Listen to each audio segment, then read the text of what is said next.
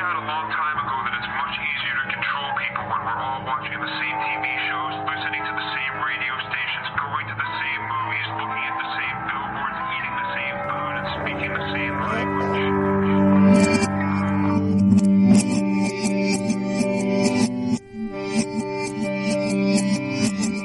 The freedom of speech is being taken away. We don't care if it's true. Just say it, sell it.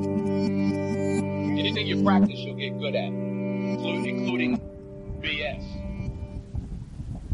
And welcome to a brand new life, to a brand new day, all the way from the wastelands of California. My name is Michael, and I look forward to once again serve you those sounds of salvation. First time listeners, turn on, tune in, and drop out. This is a very different kind of show, a place where you don't feel so alone. Let us chase away the light no matter what you at home choose to believe.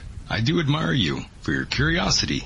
Live and direct right now on the TuneIn radio app. Search End of Days and you'll find the podcast version of the program. And of course, you can go to michaeldecon.com for further assistance.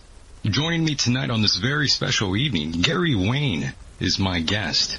Gary is a Christian contrarian who has maintained a lifelong affair with biblical prophecy, history, and mythology. His extensive study has encompassed the Holy Bible and Gnostic scriptures, the Quran, the Bhagavad Gita, Gilgamesh, and other ancient epics. On the second half of the program, joined by another soul, Mark Stavish. He is the Director of Studies for the Institute for Hermetic Studies. He is a lifelong student of esotericism with over 25 years experience in comparative religion, philosophy, psychology, and mysticism with emphasis on traditional Western esotericism. His articles have appeared in academic speciality and mass market publication specializing in spiritual studies, making Mark one of the leading authorities in Hermeticism today. Goodness, I hope you stay tuned for that. Once again, thank you, ladies and gentlemen, for allowing me into your hearts and into your minds. Here we are again on a night like this. Well, that's very loud. You hear that? My goodness. Gary, are you there? I am here. So so happy to be with you tonight, Michael. Were, were you able to hear the jet just passing through my house there? No, I wasn't. yeah, the all sorts of different things fly over the house all the time. There's a Navy facility out here. Oh wow. Wow. Oh yeah. That, that can make quite a disturbance. Oh yeah, the whole house shakes once they fly by. But of course, thank you so much, Gary, for being here. This has probably been one of the worst uh, introductions I've ever had to do for anyone since my finger is literally bleeding all over the place right now. Oh boy. It's well, amazing. Hopefully, hopefully it's not cut too badly. No, I don't think I'm going to require stitches, but it is bleeding quite heavily. But regardless, here we are again, and it's amazing. I'm so glad to have you on the program, Gary. Well, I am uh, ecstatic to, to be here with you tonight and very much looking forward to the discussion we're going to have tonight. Oh my goodness, me too. So how are you, by the way, Gary? What's going on on your side of heaven? Oh, on my side of heaven, so to speak, I mean, I am uh, extraordinarily busy, uh, working on, uh, a lot of different things in terms of Facebook and the posts and the commentaries that I'm doing, planning for, um, a conference in, in Dallas in uh, November 8th to 11th at the uh, top secret conference that is going on. So I will be speaking there and uh, be able to meet people who are interested in wanting to talk to me and a few other things on the go, but uh, not anything that I can sort of announce that is confirmed at this point. Understood 100%. And of course, you are a very busy man, Gary. You were supposed to be here a very long time ago, but due to your schedule and all sorts of things, it's been troublesome. But again, I'm so glad we could finally be here tonight. So Gary, please tell us about yourself and your, your trials and tribulations. I would love to hear about your adolescence and the the Gary before we knew the Gary of today. Yeah, it's a bit a bit of a story. Um, you know, nothing sort of remarkable um, about me. I mean, um, you know, I grew up in a small town in uh, northern Saskatchewan where it gets you know very very cold, and I was brought up uh, as a Baptist Uh, I was uh, baptized under United, and uh, you know, just a typical Canadian um, on the prairies. Um, loved hockey.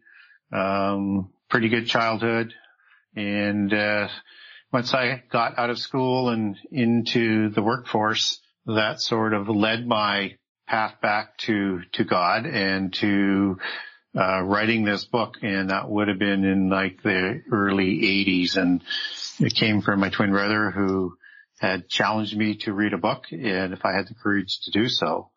And Your twin brother. Yeah, I have an identical twin. Oh my. Um, and when we were growing up, uh, people couldn't tell us apart.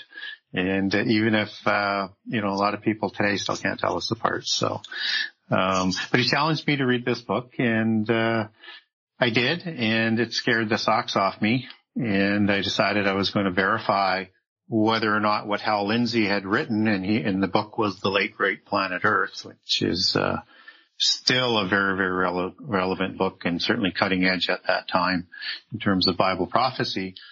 And so I wanted to verify whether or not he was accurate or not. And that just got me sort of hooked into Bible prophecy and it got me on the path back to God. And then I started to marry that up with my passion of history and mythology. I started reading that when I was about five years old and basically read everything that I could get my hands on when it, when I was young. And so it sort of just sort of all came together in terms of this is this is something I want to research and then as I learned more about it it's something I thought there's some things in here that the church doesn't teach and there's so many different things that most people sort of overlook and don't connect the dots on. And as crazy as it is uh I think I think I want to see whether I can write a book about this and whether or not I can have it make sense and not come off like a crazy person. Ah, right.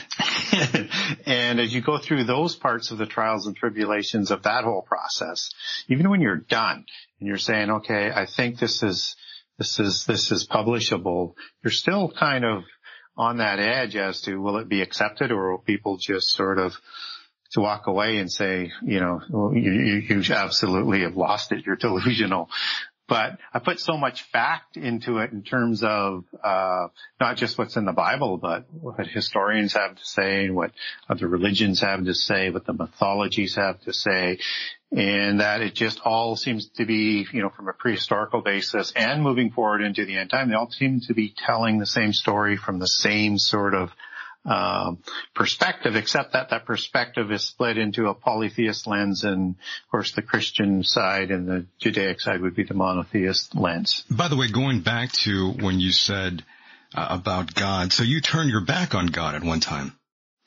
Oh yeah, I was, uh, you? you know, a product of peer pressure and a product of brainwashing in school. Brainwashing I- in school. Were you were you led to uh, peer pressure by your uh, your fellow classmates there? Oh yeah, I mean it was the thing that you know um, not to go to not to go to church, uh, not to believe in God, um, follow this new teachings and things that we're getting in in science, be sort of free and, and, and away, and be rebellious, and you know all of that sort of recipe that goes into you know teenage life where you're you know you're trying to figure things out, but you don't have any experience to base things on and, and easily misled. But Well, it's a good thing you didn't mention anything of your past, Gary, because, you know, someone can get very upset and, you know, go back to when you were in fifth grade and potentially ruin your life. oh, there's no doubt that uh, somebody could go back to maybe my my yearbook and cause me some grief if Amazing. came to that point.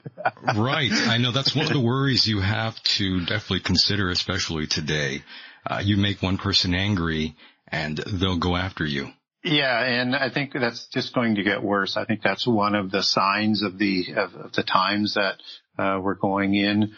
That uh, we're not just going to have, you know, this amicable disagreement in terms of what people believe in, but I think the other side is going to become almost possessed and monstrous like in terms of how it starts to ramp up. I think what we saw with the Kavanaugh hearings is just the tip of the iceberg in terms of what is going to be launched against Christians and people who aren't going to follow the sort of global philosophy in terms of, you know, a world government and a world religion. Um, we're not, we're not just going to be considered um, non-believers. We're going to be considered enemies of the state. We're going to be considered almost pariah. We're going to be considered less than human.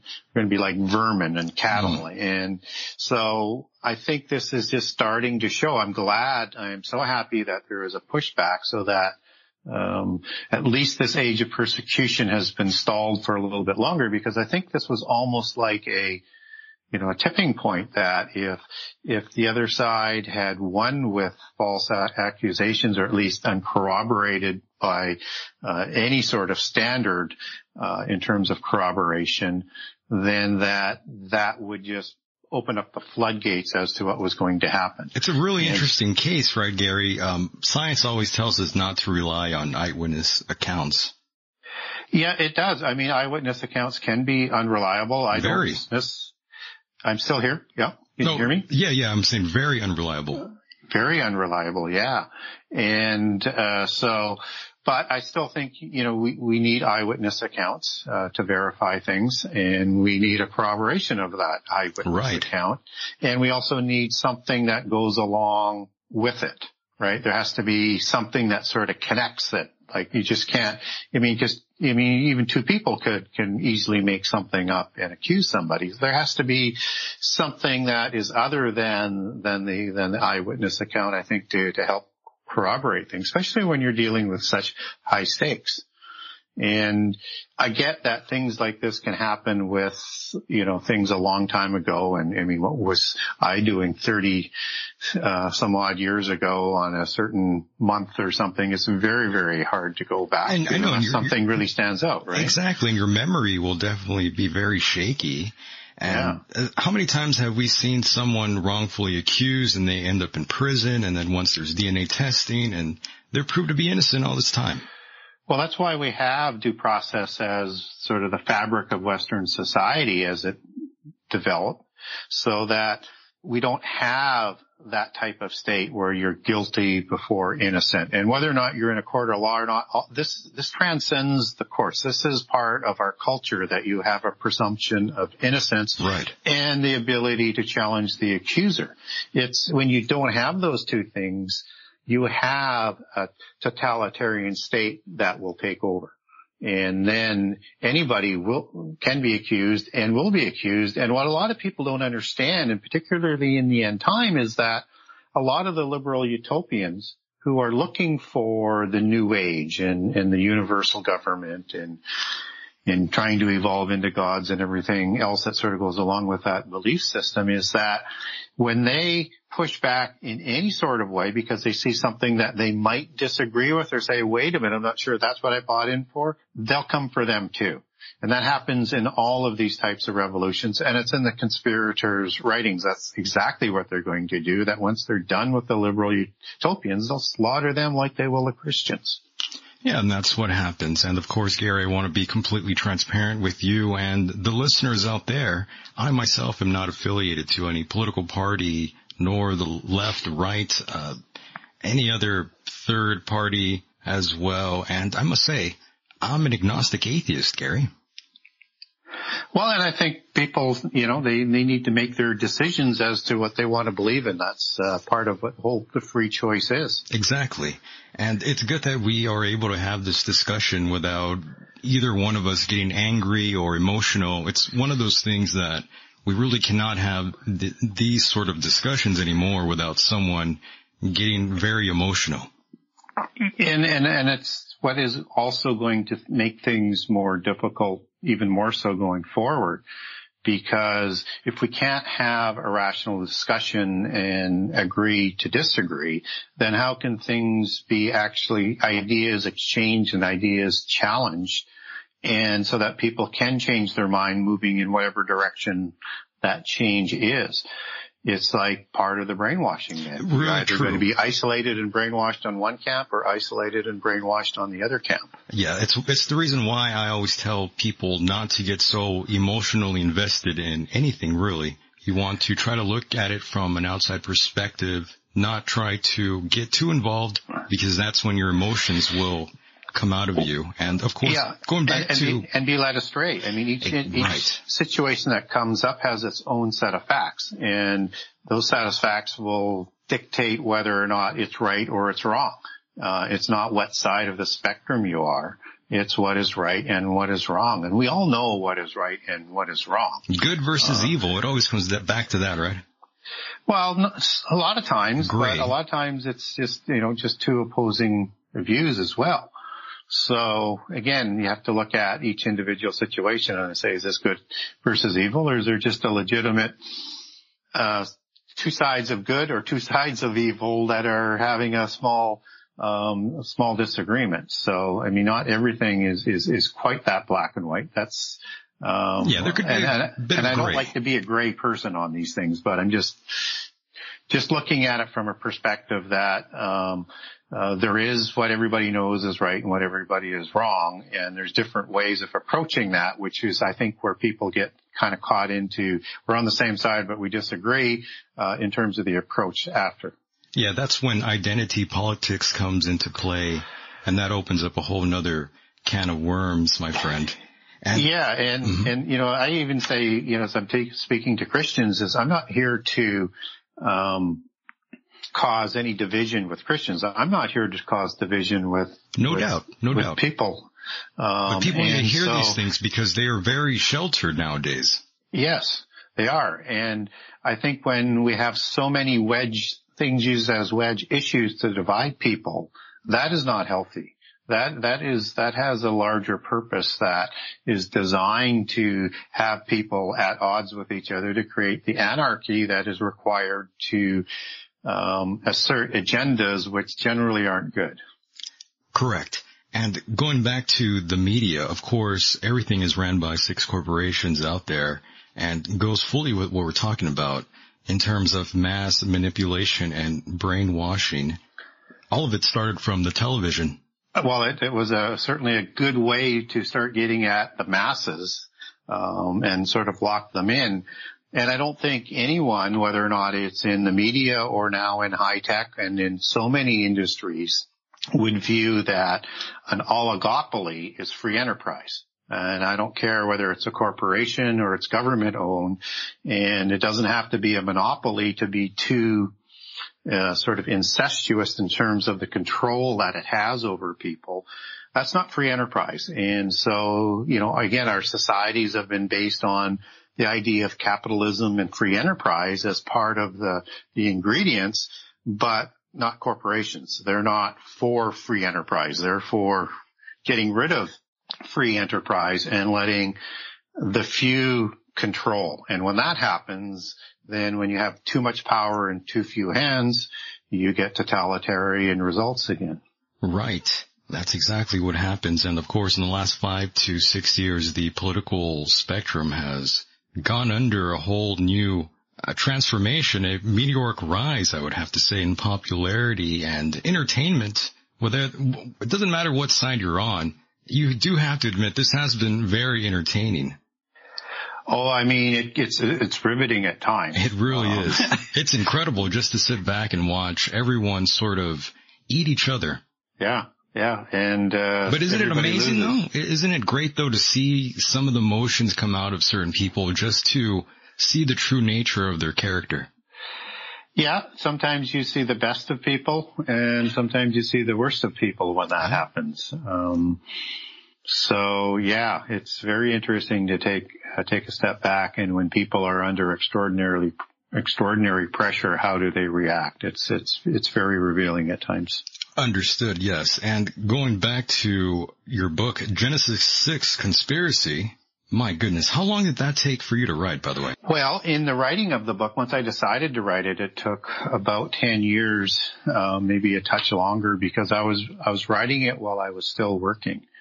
And what I wanted to do was, is I wanted to write a book that would be a short book and that I could cut my craft on in terms of could I get published and could I write a book that people might be interested with. So I thought, you know, I, and my passion, as I mentioned already earlier, was history and mythology and prophecy and, and how they sort of intermix. And so I thought I'd connect Genesis 6 with the end time. So I thought it'd be a nice, easy, short book. Uh, something happened on the way to the Colosseum, so to speak, that every time um, I dug a little deeper or I, I, I, looked at something else. It just sent me down some rabbit holes and I'd be down those rabbit holes for a while in terms of the research that it was leading to. And as you mix in things like, um, the mythologies around the world and the different religions around the world, it opens up a lot of these rabbit holes. And that led also then to the secret societies and once you go down those rabbit holes, you're really down there for a while and following all these different trails. And, you know, I could be writing, continuing to write about, you know, and add to the book today. Uh, if I wanted to, there's just so much information out there. So, um, yeah, it took a very long time, but there was a point in time where I thought I've got enough, and then I knew I had too much. So I took 30% of the book. I mean, it was over, over 1100 pages and the final product is just over 800. So you can imagine how much information is in there and there's not a lot of wasted words. It's, uh, as I like to tell people is that, um, you can't speed read it because there's just so much information all the way through and you need to be able to read it in, um, portions that you can digest it and because there's you'll just get information overload. But fortunately, I also thought about that, and I wrote every chapter as a mini story that averages about six or seven pages, and that uh, you can leave it at any point in time and come back because each chapter leads into the next chapter uh, and has its own story, and will keep coming up as the book unfolds. My goodness, yes, you definitely took a long time to write. And why exactly did you focus on Genesis? Well, as I, as I was doing my research on, on prophecy and logging all the different prophecy narratives in the Bible, and there's a lot of different uh, prophecy lanes that, that run through the Bible. You know, you come very, you know, come across these interesting things in Genesis 6 about the creation of giants and, you know, so you oh, go, yes. okay, that's fine and keep moving on because that was not, you know, that's odd. Maybe I'll look into that someday. But as you keep doing that and logging, as you get into uh, the, early, the early ages after the flood and into the time of the conquest, you get all sorts of stories about these giants. And then it starts to dawn on me is that there's a connection here in prophecy between the giants, the fallen angels, and what happens in the end time, particularly with Revelation 9 and the opening of the abyss, uh, the war in heaven in Revelation 12 and the fallen angels and a third of them being uh, put down onto the earth. And you've got demons leading kings to war and on and on and on in terms of things that seem to be related to what was being talked about in Genesis 6. So that was the thought was this should not take a lot and it should be a short book and I should be able to do it quickly. And like I say, just as, as I got into it, it was just a, uh, uh, an adventure that I was not ready for. And the end product doesn't quite look like my outline that I wrote, although I wrote the first 10 chapters pretty fast and yes uh, the rest of it didn't really change those. It was just filling everything else in between. You also talk a little bit about the Epic of Gilgamesh, which I personally just love so much. I love all those stories. They're just so fascinating. Well, yeah, it's uh it's a fabulous uh, set of writings that come come out of prehistory, and uh, is you know has some similar stories to say the least in terms of what is recorded in, in Genesis. And, uh, you know, you've got, uh, an account of prehistory that is, you know, and there's many accounts of prehistory, but this is one of the more, um, detailed and sort of linear sort of story that tells us a lot about prehistory. Um, and it's one of the, the areas that people look at and say, well, this is the same story as Genesis, and obviously the Noah story is is is based on on the Epic of Gilgamesh. Oh, way before Christianity. Way before Christianity, and written down, um, you know, starting at about 2100 BC, uh, and some and some more, you know, up to around 1800 BC. Um, but it also uh, is not quite the same story as what's recorded in Genesis, and it's one of the reasons why I have it in the book, and it's one of those reasons, you know, those thousands and thousands of things around the world where you know it's telling the same story, but it has a, a different sort of slant to it. Yeah. So when we look at the Noah story, this is a survival story on an ark of eight human beings.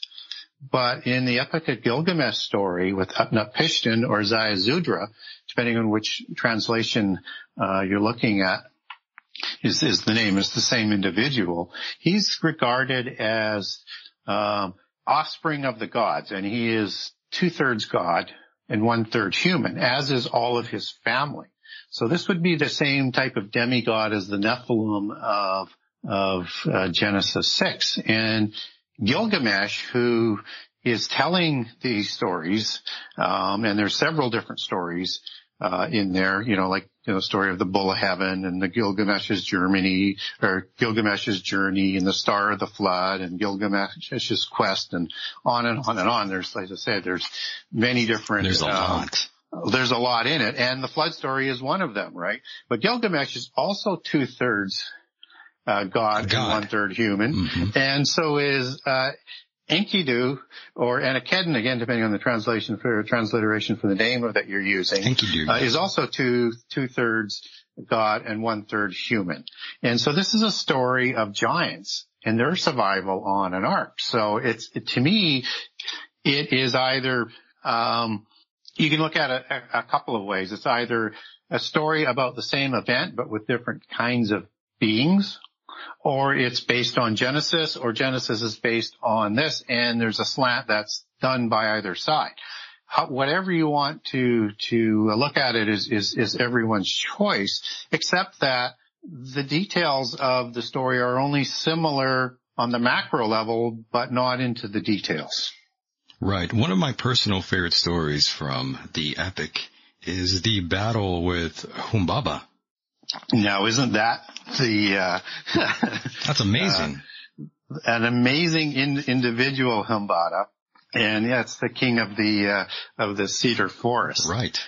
And uh, this fellow is not necessarily human. Um, so uh, in the and so and, and En- Enkidu actually slays him, which is going to be why the gods are going to say Enkidu has to die.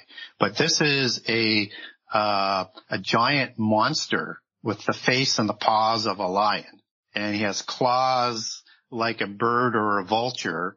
He's got the horns of a bull. He's covered in scales, and his tail um, uh, which is, is looks like a phallus that has snakes' heads on each end. I mean, this is an unbelievable chimera type of product that is uh, a being that is favored by the gods and called a king and was uh, protected by the gods, at least in terms of don't touch it. And that's why Enkidu ends up um, who is, and these are demigods, that's why they can lose their life, it ends up dying as punishment. It's very much like Hercules and other mythologies we've heard. It makes you really think about these biblical stories. Well, again, and hero, uh, is what, um, Hercules would be called and, you know, a hero of old. Yeah. And he's, and they're called the classics in there. And of course, you know, they're the offspring of the Mount Olympus gods, um, and uh, who are sort of the second tier of gods because you've got the creator gods above the Olympus gods, you know, gods like Kronos and on and on and on with the other. So there's generally seven in, in, in the upper level of the gods in, in the pantheons around the world.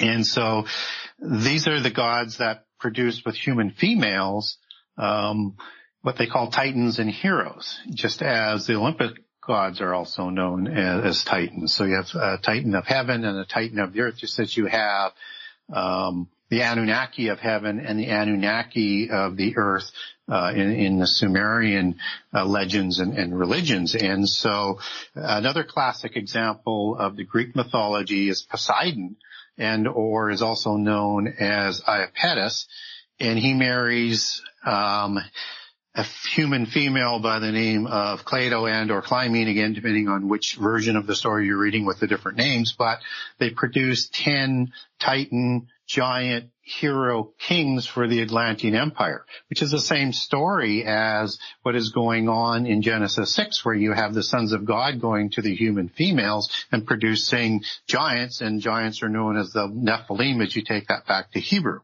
with the I am being the male plural. So you have the same story being told all over the world Yeah. um, about these giants and just with sort of different names. So you would have giants like in India called the Danava or the Daitya or the Asuras, and they all have the same creation story, and they're all demigods. Just as you have the Myosi in China, um, and you have the Xibalba with the Quiché Maya. You have some beings like the Tengu over in Japan and on and on and on with all these different giants. I won't bore everybody with every giant tribe that was created around the world, but you get the idea that this is not a standalone story in Genesis or the Epic of Gilgamesh or, uh, in, in the Greek mythologies that this is in all cultures on all continents except for Antarctica, and who knows what we may find in Antarctica down the road. That's true. From a prehistorical basis. And, and it is a common thread that runs through human history. So I find the coincidence of all of these different religions and, and mythologies and or history telling the same story cannot be a coincidence. Now, and as I say, they only differ in our, is it a pantheon of gods involved or is there a monotheist or one god involved? By the way, That's even the if only real difference. even if it's real or not, a lot of these stories you could apply to so many different things, which is always good. There's always a positive message you can take away from most of these things, even Satanism to some lesser degree. Some of the things are just common sense, which is something that society today severely lacks, Gary. Yes, I think uh, we are possibly going back into the days of Noah, so to speak, where you have the first apocalypse uh, by water. And in prehistory, though, you need again these stories are quite consistent around the world. Is you have an age, what they call a golden age or an age of Aquarius, as what they like to look to the future one as, but Right. Zep Tepi, as it would be called in Egyptian mythology. Um, it was a time of plenty. It was a time of peace. It was a time of, of, of, you know, kind of paradise on earth before it goes wrong. And it seems to go wrong with the introduction of these demigods and all the different cultures who even they at the beginning, as they call them, are good, but because of their hubris, um, they start to let the human side of them get the better of them and then war breaks out, violence breaks out, destruction, and the world is sort of paraded into, into destruction. And again, in all of these accounts around the world, not just the Bible, not just the Epic of Gilgamesh, all of them, the gods get together and say we are going to put an end to uh, the, the civilization on the earth, both human and giant, and we're going to start again. And again, that is just an unbelievable coincidence. It truly is. And of course, I am astonished that you are so researched, Gary. I had no idea you had such deep, vast knowledge in a lot of this ancient history. And going back to that sort of thing, I did want to ask you about Zecharia Sitchin and the stories of the Sumerians basically and how you perceive that. Do you think Sitchin was wrong? Well, I think I think he was working from more of an agenda base than um, maybe that he should have been. Um, and I want to qualify that as well because when you when you look at the idea, I mean, he's a he's one of the proponent, proponents of the ancient alien mythos. Yes. And they do great research. And just as Sitchin was able to translate directly from Sumerian, so he could go, go to the tablets and translate but he's also promote, uh, you know, uh, a bias, just as I have a bias, um, from a Christian perspective. He had a bias that these were aliens, and I think a lot of his translations are sort of slanted that way to a certain degree. But at the end of the day, when you look at whether or not it's Sitchin or it's anybody else with the ancient alien mythos and, and theory, is that they're talking about more advanced beings. And the only real difference between what is written in the Bible and, and, my perspective and what might be in religions around the world would say is, is that while they're more advanced beings than what uh, the ancient alien mythos wants to sort of say, and that these are beings that were, uh, you know, spirit beings, and they're from different dimensions, and all sorts of this aspect that goes with a greater type of being. So really, you know, when you're talking about the ancient alien mythos and Sitchin, you're just talking about how much more advanced were these beings? Were they actual gods or they just had some technology? And that's really sort of the hair splitting sort of argument between all of these different positions. Yes. And you mentioned the ancient astronaut theory and of course ancient aliens, extremely popular and I give them most of the credit for its popularity in terms of the mass media coming, becoming more and more interested and curious about this subject. I definitely give them credit for that, which is good. But then of course there's some things that are on the show that I completely question. And I, sometimes I'm just astonished that some of the things they do choose to air on there, uh, it's, it's just baffling to me. On the, uh, on the uh, alien shows or on what the media is now, um, sort of accepting and talking more about that you find surprising? Uh, both really. Okay. Yes. Uh, and I've had this conversation before with one of the producers and I definitely told them my disdain for the program at times. Don't think that helped though. or at least for me it didn't help. Probably I won't ever, yeah, I probably won't ever appear there. But what it does seem to be doing is, you know, with all of this um, alien phenomena and all the uh, sort of airtime that it's getting, and seemingly more of an acceptance. It's like there's this process to prepare us to accept that we're going to be asked to take our seat at sort of the galactic table of species right. um, uh, in the universe. It's almost like it's going that way. Um, so I would say that we're, we're heading to some sort of introduction of of the aliens, whatever they are and whatever people think they are. And believe me, there's and you probably are more well aware of it than I am, but there's a whole bunch of different sort of ideas as to what these uh, alien creatures are. And a lot of times they even cross over into the prehistorical names like, you know, the Anunnaki or the Watchers as being part of the, the alien sort of understanding uh, of these beings as opposed to being angels or, or, or gods and or giants. But whatever they are, I think we're going to get introduced to them in the next 10 or 20 years. I think uh, that timetable is just seemed to be shortening all the time. Well, you might be right. There has been all sorts of new discoveries in terms of science and space, and the future definitely looks bright. I'm very curious of how things go, especially with Elon Musk and all his inventions currently.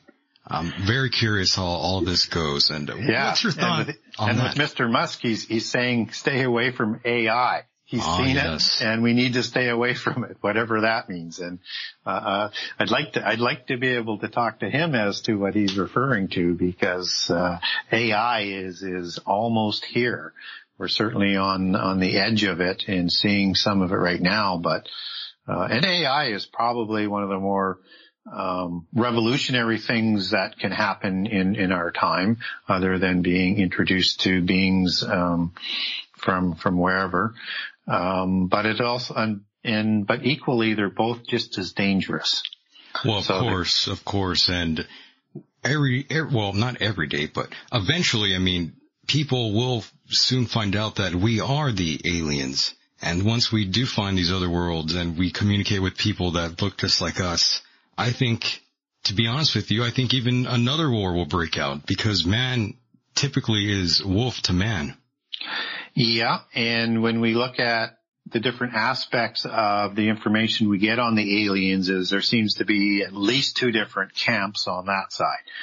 And so they seem to be, um, almost at odds with each other or fighting for predominance. And then, and in some other aspects, there's multiple groups that are at odds with each other. So it's really hard to sift through what is what is is the consistent message to to the alien um, information that's being put out, and maybe that's what they're also trying to do is not give us the exact meaning, but just to get us comfortable with whatever is going to be revealed to us down the road, if anything. But I do believe there's some sort of coming out party for this because it's just hitting sort of hyper speed in terms of its um, domination of, of entertainment and, and, and more and more on the media. Fully agree with you there, Gary. And of course, going back to your early roots, Gary, did you ever experience any sort of strange lights in the sky or anything that would be considered paranormal?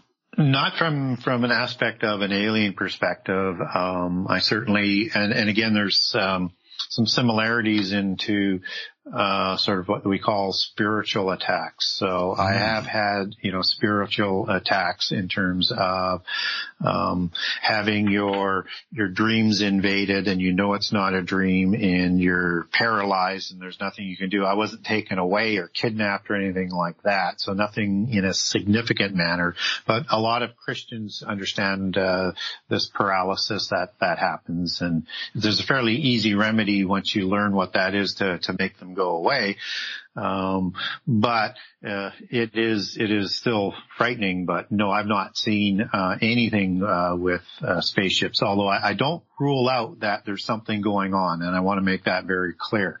And I also think out of prehistory we can make some connections that uh, talk to different beings and, and, and, a great technology that happened in the past as well that may have survived the flood either through portals or whatever or off the earth if the technology was that advanced, which seemingly it was. Yes, and switching gears ever so slightly here, I did want you to weigh in on the Catholic Church and all the things going on with the Vatican. I know you've been keeping up with that. I'm just, again, just baffled by the choices that a lot of these men and women do at various places. Yeah, it, you know, and in anything, there's there's good and bad um, everywhere, but you know the the hierarchy and the leadership in in in the Catholic Church has been not so good um, over the millennia. And uh, we're certainly seeing some of the worst of what that leadership can do.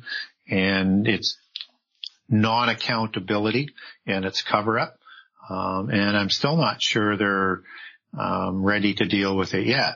And it seems to be a cancer within the leadership that, that uh, is, you know, continues to grow, and maybe it's going to be part of the factor that is going to reshape Catholicism to be part of the universal religion that is uh, coming for the end time.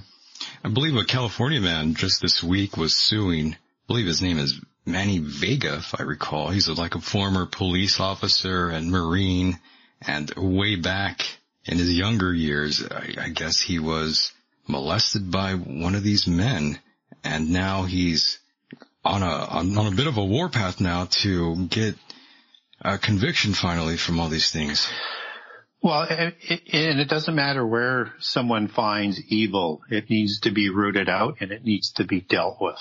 And there is, you know, you can, you can have forgiveness, uh, but there still has to be justice in this world as well. We'll leave judgment, um, for, for, for God, but, uh, in this world, um, we need to make sure that uh, we put an end so it doesn't continue and continue to hurt people. And this has obviously been going on for a very, very, very long, time. very long period of time. And I mean, who knows how far it goes back? Probably goes back hundreds and hundreds and hundreds of years. So, you know, the amount of damage that that has done, it needs to be addressed. And so, you know, as we were talking earlier, it's, you know, it's, it's what I said is you look at every sort of issue that comes up and you look at the facts and you look at what's right and wrong and you right. do uh, what's right and you condemn what's wrong. I mean, you just have to. And it doesn't matter whether I'm Christian. I can't look at that and defend that in any sort of way and I won't defend it in any sort of way and it needs to be fixed. You really can't. It's,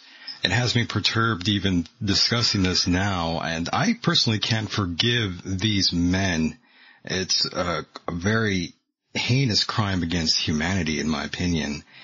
And uh, you know, the Pope. It, it is. They're like monsters. It really Um, is. but- And, and Pope But we are, Francis but as a Christian, we are um, led to try and forgive. try to forgive, right? Yeah. But uh, can you really, though, Gary? Can you really forgive these men for these horrible allegations, which we kind of know they're they're not now? I can forgive them, but I can't forget, and that doesn't mean they shouldn't be punished. Understood. Pope Francis is asking for prayer for all these allegations. He says that they're attacks from the devil, and uh, I don't think so. No, they're not taxed from the devil. These, No, these are, are done by men hmm um, who may um, be um, evil and in, in league with the devil, um, but they're still done by themselves, and they are responsible for their their own sins, as we all are. Right. We're responsible for our own actions, and we have to take responsibility for those actions, which is something again that we have a lack of here in America, especially in today's society, the lack of responsibility, uh, especially from uh, everyone in the media, the politicians. It- It's just, it goes all the way around. Mm-hmm. Nobody wants to just admit when they're wrong. Have, have you noticed that, Gary? It's because people are too embedded with their sides as opposed to what's right and what's wrong. And Right. it's easy to have the protection of the people who have like views as to say, no, I might, I might be Christian or I might be Republican or I might be whatever. And so I don't want to speak against the people I, you know, who are my peers because they're going to not support me and they'll probably attack me. Well, that comes with the territory. Um, you either are for right and for wrong or you're just out there spewing propaganda. Exactly. It is a spiritual war that we definitely face that goes blind by the masses. And of course, Father Malachi Martin one time said he saw one of the cardinals performing a satanic ceremony or ritual rather. And to be honest with you, I kind of hard, I, I kind of find it hard to believe that he's making that up. Oh, he's not making it up. I don't think so. No, and there's factions within, you know, the the Catholic Church that um, have been there for a very, very long period, and this is the faction that will eventually take over uh, the Catholic Church so that it can become the Babylon Church and the universal religion of the end time. So it has to, you have to have a takeover of this church that is going to then be able to um, also encompass the rest of Christianity and the rest of the religions around the world for this end time universal religion. And I do believe it begins in, in, in the Roman church for the end time. Yes, and we've been talking lots of the end time and a couple weeks ago I talked about the Antichrist. One of my guests believed that Jared Kushner was the Antichrist. How do you feel about that, Gary? Well, uh, you know, he's not the Antichrist. I'm pretty, I think I'm pretty much on safe ground on that. And I'm with you. again, he- and one of the things that I just, I, I, I I'm not a proponent of is this Christians saying he, he's the Antichrist, this one's the false prophet. We won't know until who the true one is, until all of their credentials are revealed at the right time. And we're also told that there's going to be many false prophets and many false Christs. So there's going to be a lot of rivals trying to be the number one Antichrist, but there can only be one in the end. So we shouldn't get too far ahead of our, ahead of ourselves because you do two things. One, you discredit the people um, who you're associated with, in this case Christians, um, when you're wrong and make uh, predictions that you're not supposed to be doing anyways.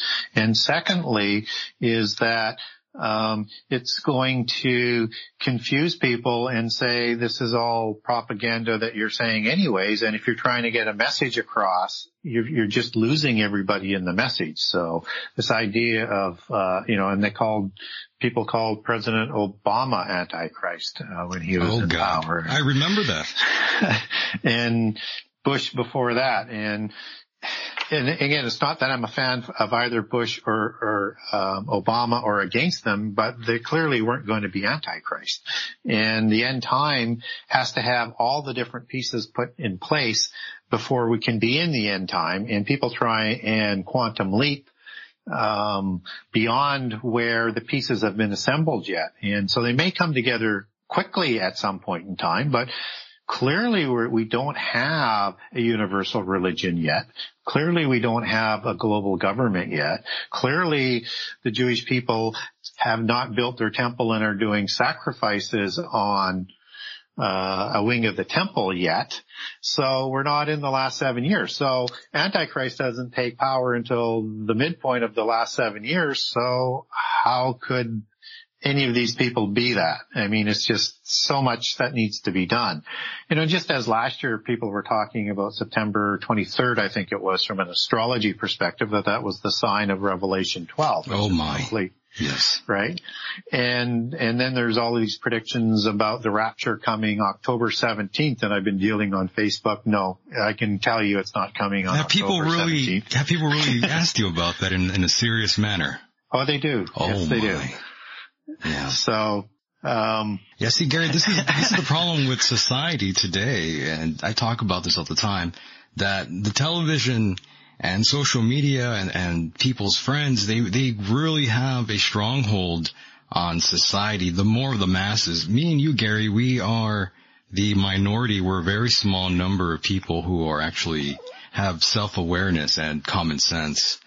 Uh, yeah, and I, people I like to call myself a contrarian too, because um, and a Christian contrarian as well, uh, because I like to verify things for myself. I don't like just to take somebody's word for it. Right, I don't right. want it, what somebody wrote. I want to do the legwork and the research myself and, and try and arrive at, at my own decision on that. So I'm not going to be um, the person that somebody wants to come to when they're making these things that, you know, you know, right out of the gate, you just, you're just kind of shaking my head and thinking, this, this is just crazy stuff. I mean, um, if you're, if you're going to get, be in, into prophecy and make predictions, which you shouldn't make predictions anyways, um, you better know, better know your prophecy. Yes, and of course, going back to 2012, lots of folks thought that was going to be the end. I'm sure you remember all of that, Gary. Oh, and I had a lot of people even back then, even before, Oh, no. it was even before I published my book, would come to me and people I worked with and stuff and going, no, no, that is just, you know, a cycle that, you know, comes out of polytheism. And yes, we're entering the age of Aquarius, but those ages are 2300 years. And even from their religions and, and mythologies is that it happens sometime in that period, and maybe even if it's early on, if you have a 23 year period, I mean, that could be hundreds of years away. I think it's a little bit closer than that, but it, I, I said, I know it's not going to be 2012. It's just not everything is in place yet. And that's not what they were saying, you know, if you actually read what the, you know, what the Aztecs and other religions who have similar dates with that age say about, um, the last age that brings the apocalypse by fire. Yeah, interesting enough, a lot of these cultures separated by both land and sea, yet they have so many similarities. And one of those has always been psychedelics. And of course, I did want to get your opinion on that. The spirit world, uh, lots of individuals out there today are messing with lots of psychedelics. They're, they're playing around with dimethyltryptamine and, uh, various, various psychedelics to treat, I guess, different sort of things like PTSD. Well, I mean, a couple, you have a couple different things that you've touched on and certainly back into prehistory and, and again, you'll look on a lot of the different Sumerian reliefs and other reliefs around the world. They have depictions of the poppy plant as part of the gods.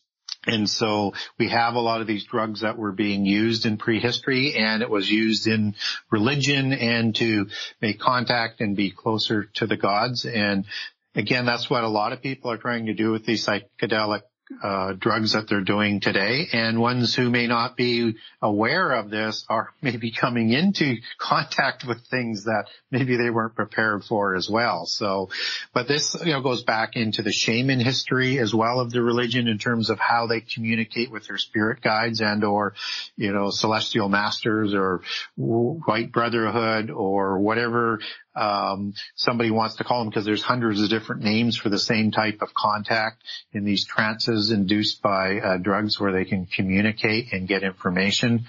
Um, so it's interesting that we're seeing that um, on, on, on more of a global basis. And also, what I find interesting is that um, these religions that everybody thinks are different religions around the world in polytheism is is because they have different names of gods. Generally not. They're generally the same pantheon. They just have different vernacular names.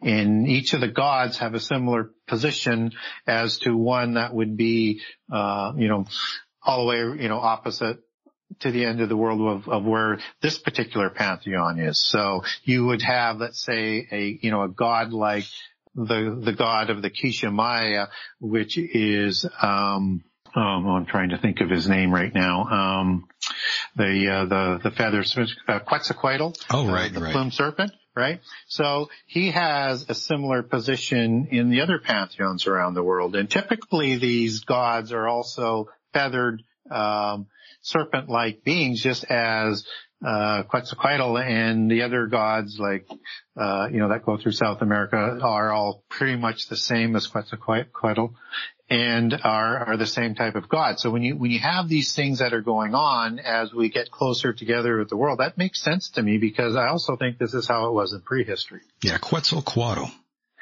Yes. I believe that's how it's pronounced. Yeah. I'm not quite sure. Yep. I'm just guessing. It's a tongue twister. It really is. That's why I'm like, I, I'm going to try to throw it out there. Maybe it, this is the right way. Yeah, I think that's the right way. Uh, yes. And by the way, you mentioned Antarctica. Um, tell me why you think there's something more down there. I have a feeling why, but go ahead. Well, there's a lot of activity going on down there. Um, and when you go back into prehistory, it's not clear that there were polar caps at that time at certain parts of prehistory. And so you also have, you know, the United Nations, the, uh, the Americans, all other countries. You've got visitors that are going down there like crazy. You've got Admiral Byrd and his stories, uh, in terms of Antarctica. Right, back in 47. Yeah, all the way back then. You've got, you know, evidence to suggest that the Nazis were interested in Antarctica, were setting up port, um, you know, submarine bases there. And when you start looking at all of that, I mean, I don't know what is going on there. I just believe something is going on there and I think it's going to be important and I think they're trying to control the information and decide when and how this information might be released. There's just too many important figures that uh, that are going down there and visiting and having a look. So I think they're trying to get all parties on side. I know even up to a year ago, there were people who were saying there's going to be this big announcement on it. I don't know when and how, but I just think that um, there will be something that comes out of it. And you know, it's one of those continents that is said to have uh, even pyramids down there on us. You know, again, people are speculating on that, even though you see some pictures on the internet that I doubt might, you know, are real, but you have pyramids on pretty much every continent around the world. So why wouldn't they be there? Exactly. And it could very well be covering a great civilization uh, from prehistory that maybe um, has survivors and technology there. Right. I've heard all sorts of different rumors in terms of what could possibly be out there in Antarctica, possibly some sort of base for extraterrestrials and then there's a military base and all sorts of different bases is what they are claiming there is out there. And of course we Yeah. do know that all sorts of world leaders did go out there. Even Obama went out there. Yeah, that's what I'm saying. Too many important people um, are streaming down there and continue to stream down there. Still, what I understand. Yeah, and when you get into some of the prehistory that that comes out of um, the polytheist side, they have you know these you know more than just the Sumerian religion, more than just the Atlanta or Sumerian civilization. I mean, more than just the Atlantis civilization, um, more than Mu. These are secondary civilizations that they would say came out of uh, the parent civilization, which is Lemuria, which a lot of uh, people on the occult side are pointing to that Antarctica is kind of that parent civilization. Again, not my belief, but just what they say. But when I when I when I look at things that happen in prehistory, I think we have to consider all aspects and see how that fits. and there might be a fit there, but there's something definitely going on down there and we'll just have to wait and see. Right. Um, but I'm, I'm not a very good speculator on it because it just, there's just too many things to speculate on. oh, I know. I'm with you on that. We'll just have to wait till all the facts are rendered, but then again, we still don't know all the facts on the JFK assassination. Now, isn't that frustrating? My God, yes. I, you know, after all these years, it's still a topic of discussion. Um, it's it's remarkable, really. Well, and President Trump was, you know, uh, very anxious to release all of that and get straight to the edge. And then he says, well, we're going to have to, you know, consider some classified things and then we're going to release it. And that's been over a year now and nothing to be released. So somehow they've convinced him not to release it as well. So very frustrating. And it is. And again, um, I think, you know, I think most people, believe these days that, you know, we, we, we never did get the real story out of the Kennedy assassination and it would be nice to, to be able to put that one to bed with what really happened because all of the different so-called ways of it happening and who did it just make no sense. Yeah, lots of gaps in that story, in my opinion. Uh, Way too many gaps. yeah, it's remarkable. Again, Gary, I didn't even know you had uh, interest in that.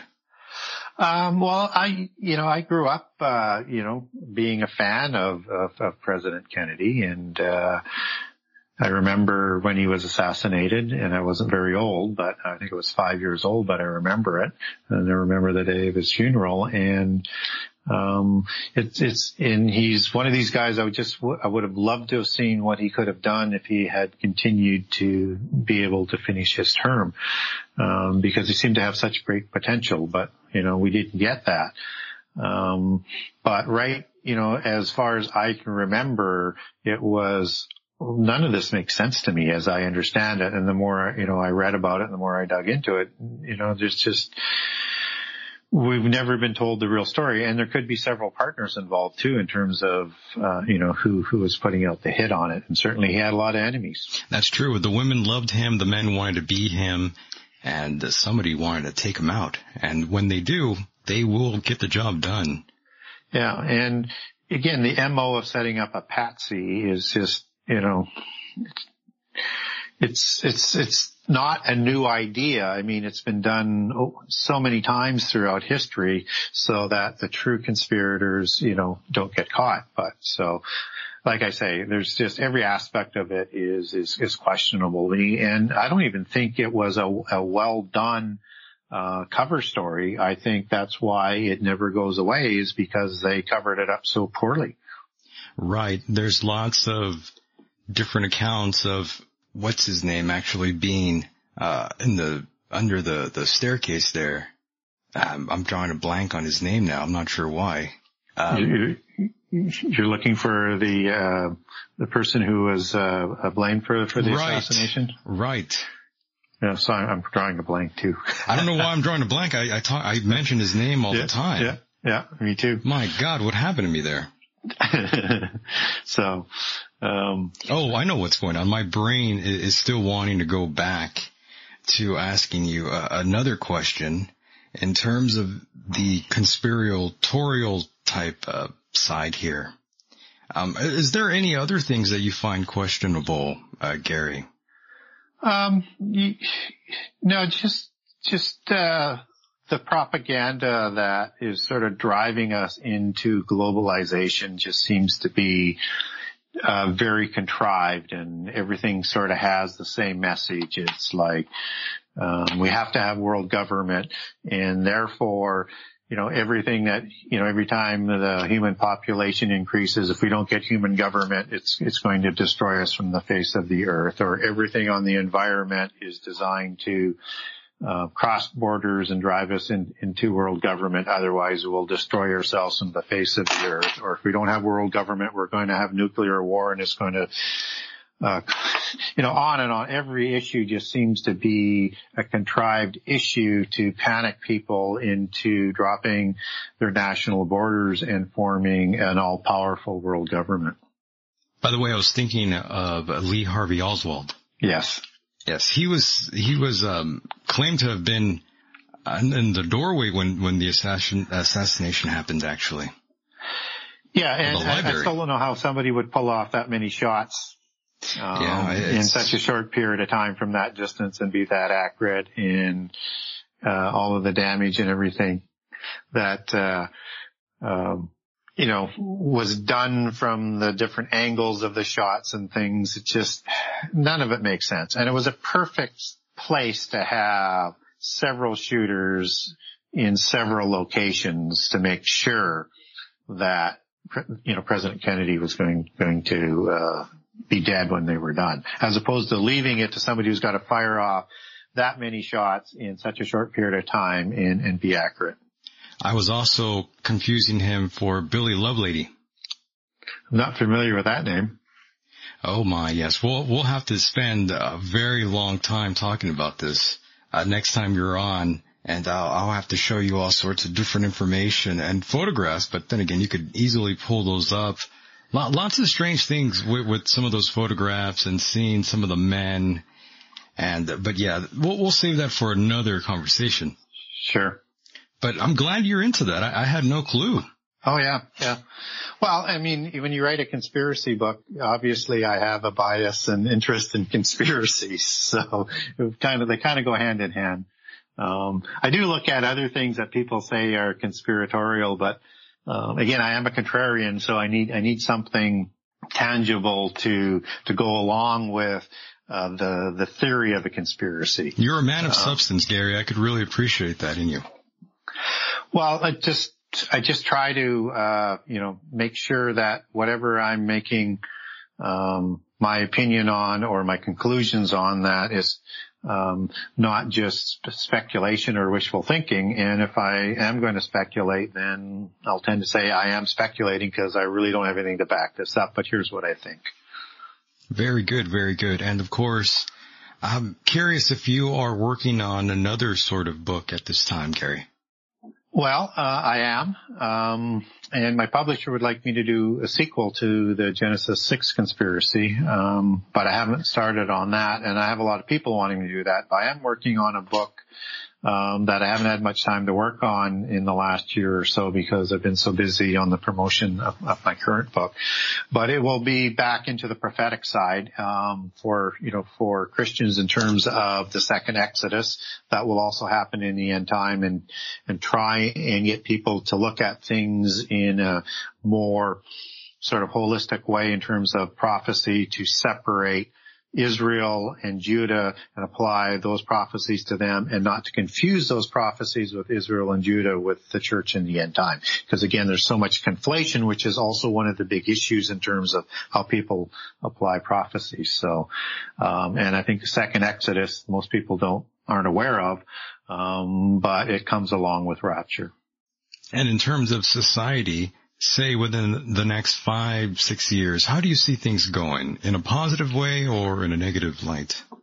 Uh, I think we're going to see um, more negative things than positive things over the next five to ten years. Uh, I think there has to be uh, things that are going to push the world to into a position where uh, world government is is is going to uh, be the, the, supposed answer, and I don't see how they get this done uh, without cataclysms and likely some contrived cataclysms. So it could be wars, it could be you know nuclear bombs going off, and things that are going to drive people uh, through fear into saying we have to drop our national borders. In the, the process where the globalists have been working, you've had Brexit um, crop up. You've got governments rising in Europe that are uh, putting a slowdown on any extension of globalization. You've got the President Trump presidency that's pushing back at least now for for globalism. So the normal sort of step by step process that they were onto to divide the world into ten trading blocks or spheres of influence or groups of nations for the end time that was uh, designed by uh, an organization an organization in the 60s called the Club of Rome that reports to the Rosicrucians um, is not working the way that they would want it to work. So um, either they're going, this thing is going to take another 100 or 200 years to come about at this type of rate, or there's going to be, need to be some catalysts that are set off to speed up the timing of bringing it about. So I would look for more um, things that create anarchy around the world, whether it's terrorism and all of these kind of things working together to drive people or cattle herd them might be a better word for it, uh, into accepting the globalist ideologies. Right. And there's been so much going on in terms of uh, the president. Um, your thoughts and opinions on his run currently? Well, it's it's there's never a boring day. I, I agree. out of the gate. Right. Um, he uh, he he doesn't have that many legislative um, wins. Uh, he's got uh, obviously uh, some wins on judges um, at, at, several levels, uh, tax cuts, and a few other things. He's starting to get some um, negotiated uh, trade agreement deals as he's moving forward. With him, it's it's so much of it's not that I generally might dislike some of the things he's trying to get done. It's more how he's trying to do it that I would object to strongly. Because I think you could do the same thing without being, you know, quite that way. Uh, but I do know you need to be strong and firm, be able to get those things done, which isn't um, completely what he does. He seems to to go over the edge too many times in terms of talking about it. But would you he say is changing he... the he is changing the dynamic on a lot of fronts. There's no doubt about that. Would you say he's a good Christian? Uh, I'm not sure he is a Christian, to be truthful. I don't think he um, is either, to be honest with you. I think a lot of these men and women are not religious. No, I think uh, it's it's it, you know he he he is likely, in my opinion, put his arms around it because that's sort of the party that he switched to, which has more um, people in it who come from Christian religions. So to create that sort of base, I would say he's been very good to Christians, um, but I'm not convinced he's Christian. My general disdain for President Donald J. Trump has really been about the whole ushering of the reality TV era, in my opinion, that we've never truly escaped from. And I sort of hold him accountable for some of that. Going back to 2005, 2006, that's when it was really born. And again, his involvement with Jeffrey Epstein has always rubbed me the wrong way. Yeah. Yeah. So that's yeah. one thing. And I have to be honest with you. I have to be honest with everyone out there. Well, I mean, and he should be judged on everything he does, um, how he acts, as well as the things that he gets done. Oh, birds and, of a feather. And, and, and it'll be a very, very interesting, um, election coming up in a couple of years for him, um, to see whether or not how somebody who is that disliked, um, can actually win, even though he may have a lot of accomplishments. Um, I don't think it's been done. I, I, still think you need to be liked by the public overall. That's true. Um, but that didn't seem to happen in the last election. So we'll have to wait to see whether or not um, what happens the next time. And again, people tire of all, you know, after a while of all of the confusion and all of the animosity and all of the swirl of, uh, of, of, of things that go around with it. And that's why people want to be able to, to like their leader. Um, so I think that's a big challenge for him, no matter how successful he uh, he is legislatively or in negotiating treaties or on um, you know, his influence on things you know on a global basis. Right. And when I look at things objectively, I definitely like the guy. I don't dislike him on a personal level. I might not agree with a lot of what he says, but I definitely still support him and would support any president uh, taking on that role even though personally, I, I tend not to really like politicians too much.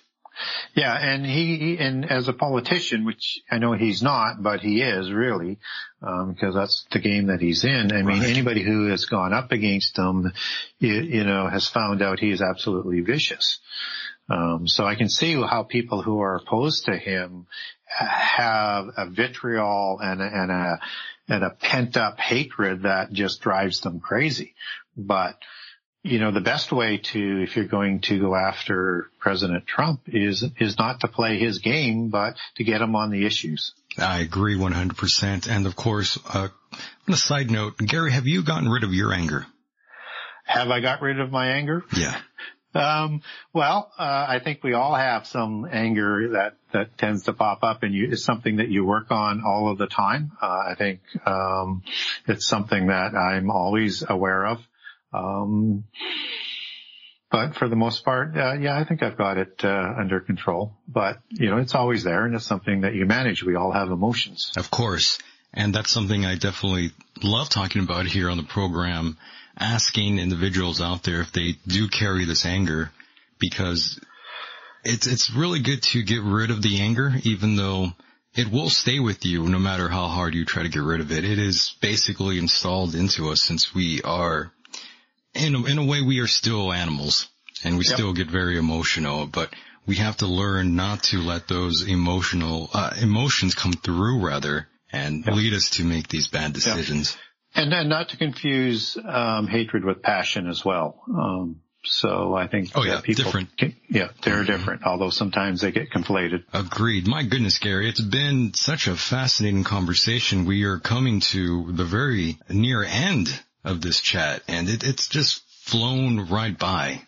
Well, it's been a, it's been a very interesting and wide ranging conversation. So, uh, hoping that the, uh, the audience, we, you know, raised a little bit of curiosity and, uh, uh, hopefully challenged some of their thought and uh, also understanding that you know we're all not going to agree on everything and it's okay to agree to disagree. That's kind of kind of one of the important things that we need to keep in mind. Agreed so much. It, it's great to have this kind of conversation with you since we really can't have these type of conversations anymore without someone wanting to punch the other guy in the throat. Yeah, and we need to we need to be able to pull it back again. If we can't uh, have uh, vigorous uh, and controlled debate, then uh, it's not going to end up with um, uh, being nonviolent. I mean, if we have to be able to speak and speak honestly, um, but in, in, in a controlled way, in a respectful way, so that it doesn't deteriorate into violence. And, and unfortunately, I think we're teetering on the edge of saying, you know, you have to believe what I believe or, you know, my mob's going to get you.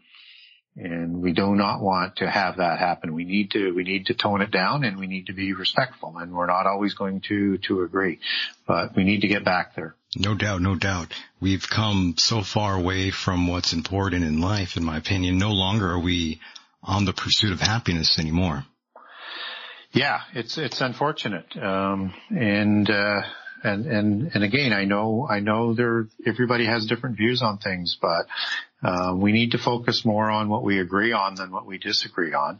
Um, and we're fortunate enough to have a democracy that we can vote, uh, the way we would like things to go. And, uh, again, I, am so concerned in terms of the lack of turnouts that is the trend over the last 40 or 50 years on declining turnout for voting. And yet there's more polarization that goes with it. And that is not a good recipe. Not at all.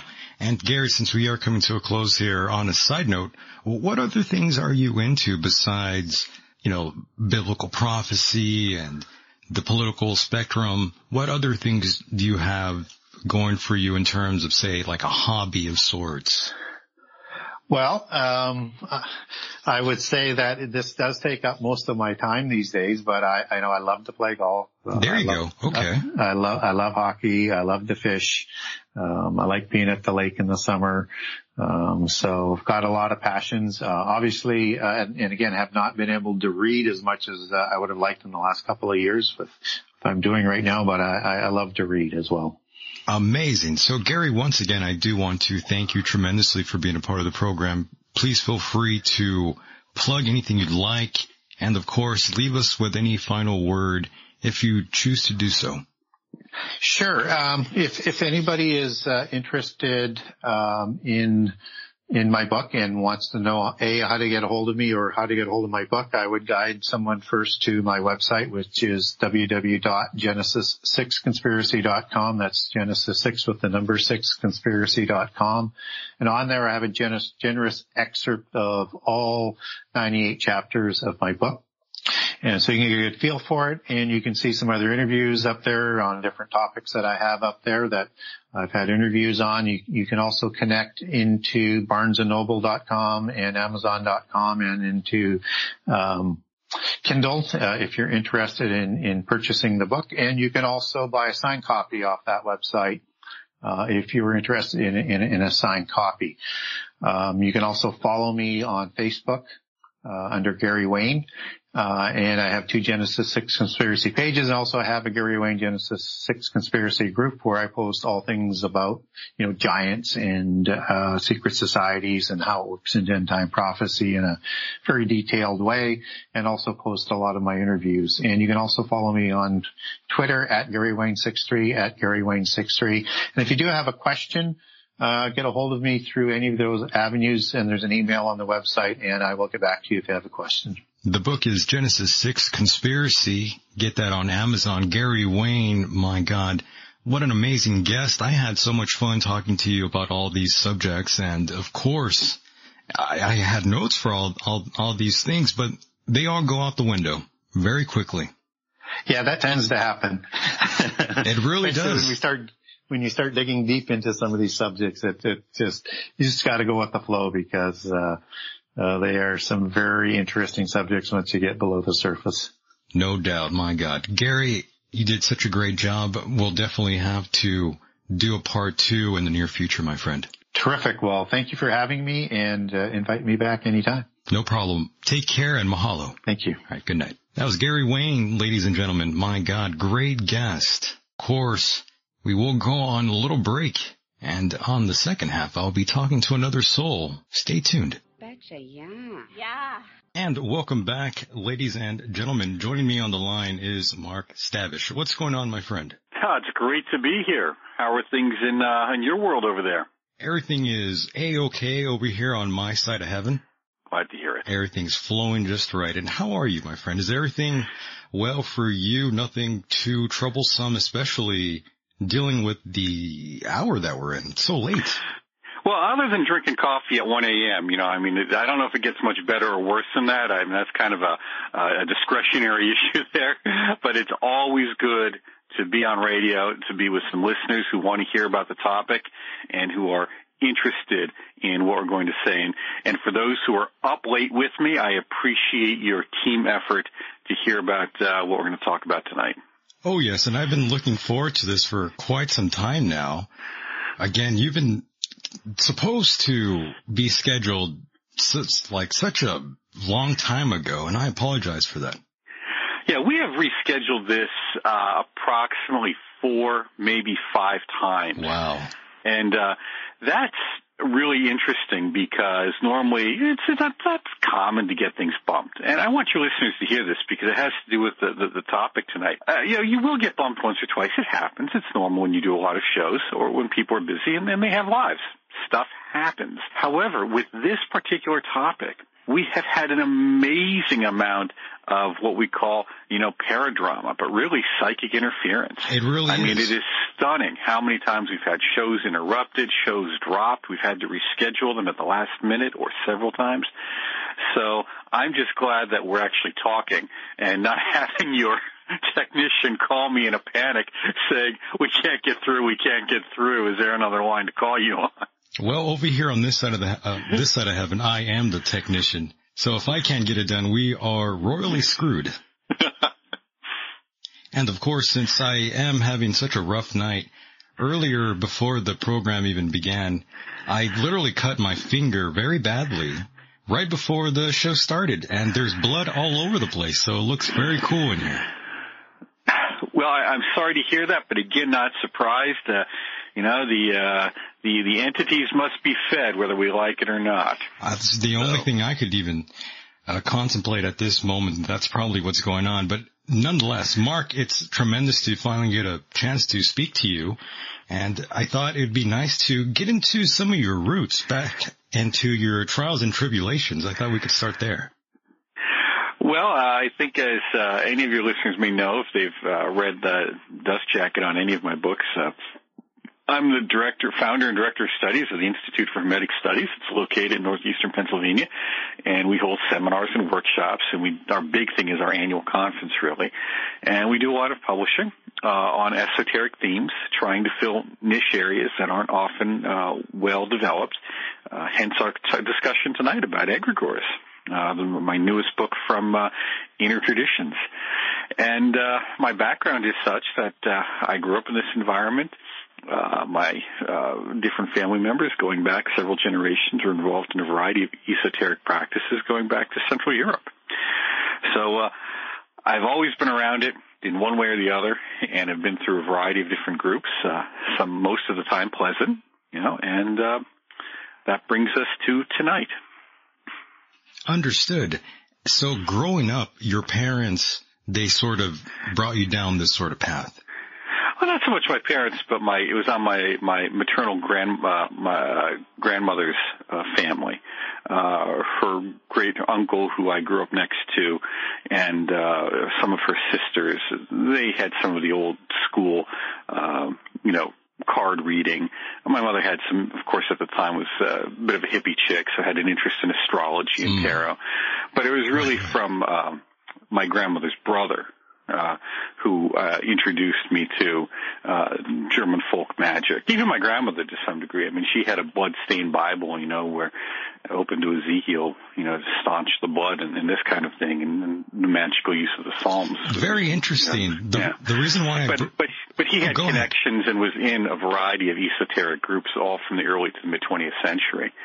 Um, and of course, his father was well versed in German magic and folk magic, and he had learned it. Uh, of course, as the family myth, you know, tradition and mythology, you know, and he had learned uh, it over in uh, in Europe. Yeah, it's strange because there's always this strange pattern that I always notice that it's always someone in the family much mm-hmm. early in another generation and this sort of interest is passed down to you somehow. And I'm, I'm the same way. It, it's happened to me too. Yeah, it's it's very common, and uh, it often, you know, kind of sort of skips a generation to some degree, and that's okay. And I think people have some very strange ideas about, you know, how this goes uh, when they want to talk about family lines. I mean, often it's you have to have an interest in it. If you don't, it doesn't matter what you're born into. True, you true. just actually have an interest, and all, all that can do is give you an opportunity for better or worse. And growing up, um, Mark, would you say you are one of those people who were drawn into magic and to the occult uh, because you desired something? Were, were you one of those people that were seeking to belong? Well, my interest came very early. I mean, it was extremely early. Okay, and very it was mostly okay. along the, uh, you know, the mysticism. Okay, and and and kind of an interest in, you know, human what we call human potential. You know, what is, what are we capable of? What are, what's our our inner abilities that we can come to understand and realize? Uh, so um, my earliest experiences were along very just standard meditational practices and standard what we think of as more mystical approach. Uh, I mean, there was a ritualistic and magical, but it's different from what uh, many people would think of today. Uh, so my introduction to what many would think of as magic now, like you know standard modern ceremonial magic, wasn't until about uh, I'm going to say maybe I have to check, but maybe around 19, 19, 20, 19 or 20. But prior to that, it had all been, uh, you know, meditative practices and, and that oh, okay. of thing. The reason, and, and, and mm-hmm. an introduction to the, you know, the philosophy. You know, right. Yeah. Right. This is, yeah, this is sort of the reasons why I'm asking you this sort of thing because I'm always fascinated by the psychology aspect of, of all the guests that I bring on here. And I like mm-hmm. to get inside their minds and see where they're at and, you know, how things really came to be. And I think I, I see a lot of some of my own philosophical viewpoints in, in you, Mark, which I found kind of fascinating. We're both really into the psychology of things, the archetypes and uh, such. I, I think you could agree a little bit there. Well, it's the, the nice thing about the archetypes and, and how they fit into anything that we talk about, anything, is that they offer uh, a middle ground. They offer a, a center point. because they are something that we experience uh, very subjectively within ourselves, but they're bigger than us. Okay, so there, there's an there's aspects of them which are are uh, external to us, which is you know. So when we talk about um, collective ideas, collective consciousness, on some ways we're always drawing on that notion of uh, of an archetype on, on some form. So they're really a nice place to start because from there we can go in any direction. Some people get stuck there, and we see that a lot with Jungians they get into the notion of archetypes and really just get stuck there. It becomes Oh, an end in and of itself, a dead end. But, you know, we really have to use that as an open uh, door, if you will, to both our own subjective experience, but as a means of entering into the subjective experiences of others and understanding them, and also as a, a tool for understanding uh, objective realities. I'm glad you see it that way because that's pretty much how I see it. If you let yourself get too involved into anything, that's when trouble will find you. I'm not sure if you feel that way, but I, I always say don't get too emotionally invested or involved in, in most things.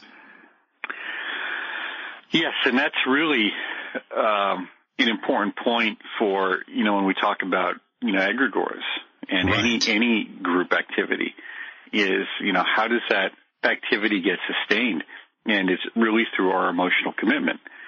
So we have to always look at any activity. Um, we have to be full in. I mean that's the thing about any esoteric practice, or really occult practice, if you will to get any results out of it, you need to be fully committed to it, at least for the period of time you're doing it. So there, there can be no incongruity. But then there's also the but, or the behold the ultimate truth part. Whereas, uh, when you're done, you're done. You know, you let it do its thing. It's like planting a seed. You put a seed in the ground and, and you let it grow. You don't keep digging it up to see how it's coming along Right.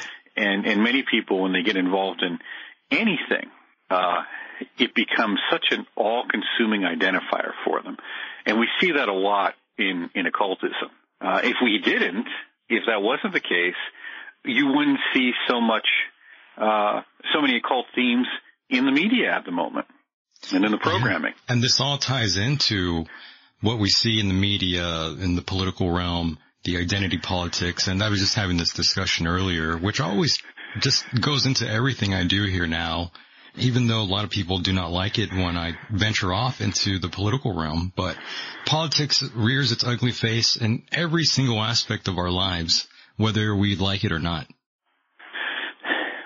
Well and, and that's because politics is is essentially defined as philosophy in action Correct. So you, everyone has a philosophy, and, and to get that out of the abstract and put that in this world of action, uh, you have to apply it in some fashion. And the question is, what we get to see is, you know, how well organized are these philosophical notions, um, and how, which is another way of saying, how clearly do you perceive reality? You know, that, that's really what we're asking. That's how clearly one. do you perceive reality in, in your relationship to it and others? And what we see is that often in the in the political arena, uh, since the purpose is the acquisition of power, because only with power can you achieve anything. Hence, why people go to magic. Why do they go to magic? Because uh, you know they want something. I mean, you don't go there just for the fun of it. You go there because it, you want to see if it works. You want to see if you can, you know, uh, uh, you know, speed up your process of acquisition of blank, whether it's getting smarter, getting a new girlfriend, getting a better car, you know, finding out your place in the cosmos, you know, wh- whatever your motivation for magic is, essentially power is behind it, the acquisition of power in order to achieve the goal. Because if you had enough power to do it, you wouldn't need magic to help you. It would already be done. Exactly. And that's another reason why I always thought in a sense that, well, after I, I read plenty of things of the occult world and talked to many of people, many individuals rather that are just so deep in, I, it, it just always goes back to almost like what, what Tesla basically said about energy and the vibration and frequency about the universe. And uh, all of this has to do with self-power and all, all these, all these sort of self-help type guides. Like, uh, even the Satanic Bible is like one big self, self-help book, in my opinion. And people can agree or disagree with that, but some of these things are just common sense. And it made me ultimately think, you know, you don't need any of these sort of things. You just really need the power of one, the power of your own mind to manifest what you want in life and achieve that. All the answers come from within. You don't need to seek this sort of information from the outside. All, everything flows from within. I'm not sure if you agree with that, but that's just kind of where I am today.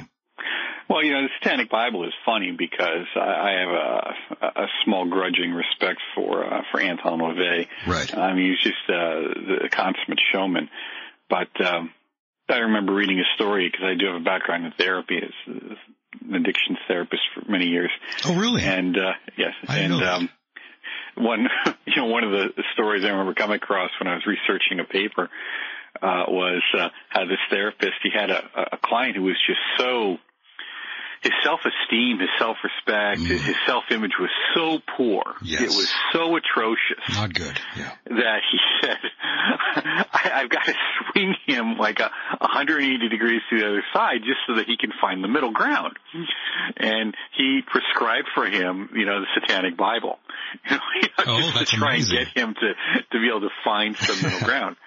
Uh, and you know, we laugh at that, but really, the, the notion of how do we find ourselves is what the path is all about for everyone. Right. Exactly. And the problem though is we need direction and instruction. Otherwise we will fa- will fall into a myriad of errors. I mean, there are many things that go wrong on the spiritual journey. And that's why we, at the Institute, we, we published a monograph called Pathology of the Sublime. And it's about the things that can actually go wrong when you go on this path. And, and we weren't the first to write about it, but oh, it just is often ignored in occult circles. Uh, you know, Roberto Assagioli is uh, the founder of psychosynthesis. Uh, he spoke about it because that was part of the experience he was encountering with people, and we have seen some some publications come and go on it. But the people who get in, involved in occultism, ritual magic per se, or various meditative disciplines, or even some forms of yoga, what you're doing is you're adding extra juice to the mix. So you're adding more power to it. You know, you're putting more pressure on. So these pathologies and obstacles, they're going to arise more quickly because they should to get them out of the way, but you have, they will happen. And so I would like to say that while ultimately the notion is self-resilience through self-awareness and self-knowledge and then self-actualization that is acting upon that awareness and knowledge, you have to be prepared to uh, understand that um, it takes a lot of training from others and experience to be able to really go it alone. Correct. Which is kind of a good segue into, you know, when we talk about egregores, because people want to join groups, they want to get teachings, they want to get instruction, and they'll join a spiritual group to get that. And then the question arises, that was their intention, that was their goal, maybe that was even the promise. But what do they actually get? Sometimes they do, sometimes they don't. But whenever we get involved with groups like that, what we can often do is, for better or worse, we can lose ourselves in them, and that can be very helpful, especially if we're very, you know, self-centered or, or, or egotistical and, you know, arrogant. And ego is not bad. Ego is just whatever we identify with. But we can often just identify too much with ourselves, our limited notion of self. And we're involved with the group, and then the group aims, the, the we, you know, the collective we becomes the new identifier. and that may or may not be working in your best interest. Yes. And by the way, on a side note here, I, I hate to say this, but I forgot to mention this. One of the books that I really did like that you uh, have out there is Between the Gates. That's a personal favorite. Yeah, well, thank you very much. You know, that was a very difficult book to get published for a variety of reasons. We ran into a tremendous amount of obstacles getting that out there. And, um, you know, I always say that's, that's sometimes a good sign because that book has a, really rich history behind it. And it is, I believe, the only one of its kind, uh, in terms of really laying out the totality of the path. Uh, you know, we see this in a lot of systems where the all the all the practices are integrated and step by step, and you see them.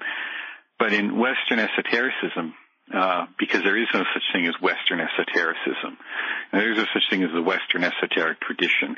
There's the esotericisms or traditions. It's plural, you know, but we often say it's singular and it's not. And uh, so we have to make sure that we have a, a continuity or connectivity between the various styles and stages of practice and how they relate. And that was really the purpose of that book, to take you, show you how the, the meditative experience, the dream experience, the out of body experience, and, and hopefully theoretically the afterlife experience, Right. these are all connected. And as, as uh, Jean Dubuis stated, you know, in one of his writings, that really all of this is to give us the tools where we can create a sense of self that can withstand the awesome and awful pressures of nothingness. Right. And, You of, and of course you did focus a lot in consciousness in the book. Yes, because that's the foundation of everything. Uh, and what we identify with, what we I believe ourselves to be, is the defining factor of our experiences. And uh, you know, in in affirmations and self help and new thought and all these different things, you're always told, you know, I am blank. And when Moses saw the burning bush and he said, you know, saw God in the burning bush and said to God, who are you? And the voice comes back, I am that I am. And I'm sure he felt that that was really clarifying of things. And, uh, he hears that. But why is that important to us? Because I am is our state of being. It's actually really I, I am that which is becoming, you know, is probably a better translation from what some people have told me. But the idea is I am and then blank.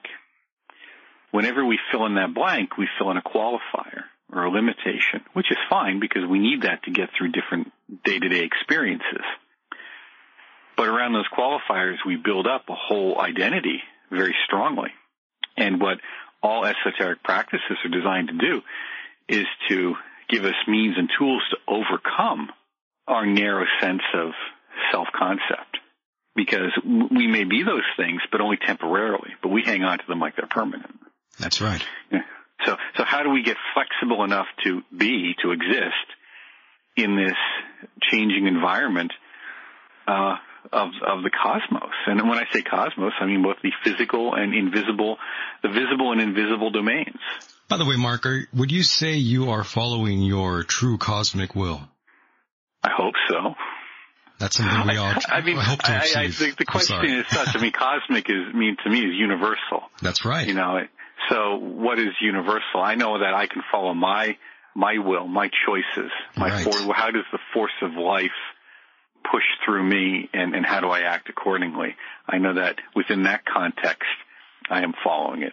But Yes. whether it's uh, I wouldn't necessarily put the word cosmic on it. I just know that it's mine, I well, I and, hopeful, and hopefully that Mhm. it's it's of benefit. To, to others along the way. I think maybe when we throw the word cosmic on, maybe that's what we mean, that it, that it's somehow of benefit just beyond me.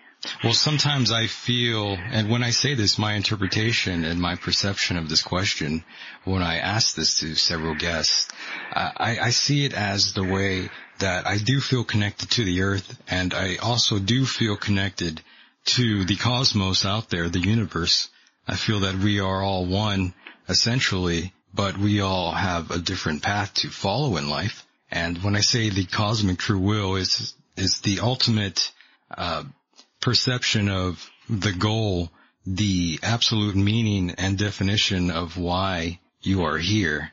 Sometimes we go on through life not finding that answer, and some of us magically do.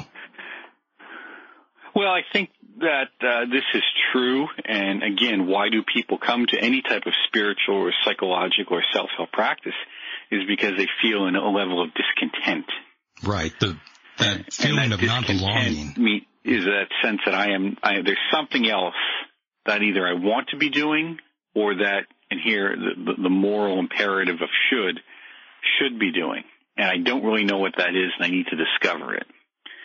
And um, I think that's one of the main issues we have here in society, why we see the anger, the hatred in most of man's heart, uh, even though that does sound kind of corny, but it is kind of the reality where man is wolf to man and there's lots of anger.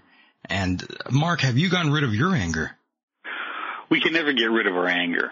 I agree uh, with that. I think all we can do is uh, transform it in some way or recognize it, because ah, yes. um, anger is um, it, it is at times a, a very good motivator.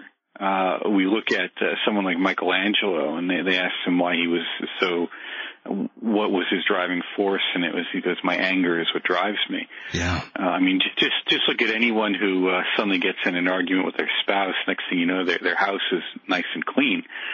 So I, I think that energy, that that energy of action, uh, is is is something that we we don't want to get rid of.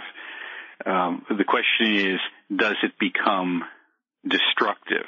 Right. And, uh, and is it directed outward, which we call anger, or inward, which we often, you know, is a kind of uh, depression or frustration that we that develops from in, anger directed inward. I just want to say that because you know our, our energies of life are very strong and powerful and vital. I agree. Yes. And and we have to make sure that we don't uh, we don't want to whitewash them too much. Mm, good point. We want to deal with them. Good point. Uh, Mark, by the way, are, are you religious? In the sense that I, I follow a particular uh, formal re- religious denomination, uh, no. Mm-hmm. Um, I mean, I do have a degree in theology. Uh, I wouldn't necessarily call myself uh, religious in the sense that I, I go to a particular church or not. Understood. I did try to look around, you know, when my children were young. I went to many churches looking for Sunday school for them. Yeah. Mm-hmm. But okay. that was, uh, that was an interestingly and, and, funny fiasco. Hey, tell me more. That's where I, I was heading. I, I, know you have children, and um, how are you introducing religion to them? I don't have any kids, so I kind of find this kind of interesting on my side. Well, the best thing is you don't really introduce it to them so much as they're just exposed to it, and and they they look at it, and it's it's difficult. Um, it is very difficult for for children today uh, of any really. I'd say for anyone under 35, it's difficult because the even 40 with some because of the uh, environment which they've been exposed to right. intellectually. Yeah. Um, it is a mass of contradictions.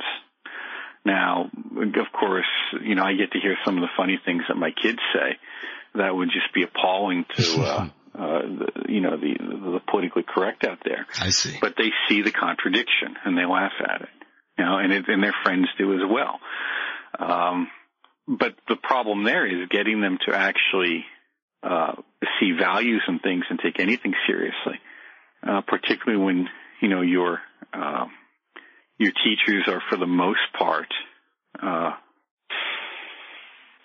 you could say it. A, okay. spiritual. I'm looking for the right word. Oh, okay. They're a spiritual.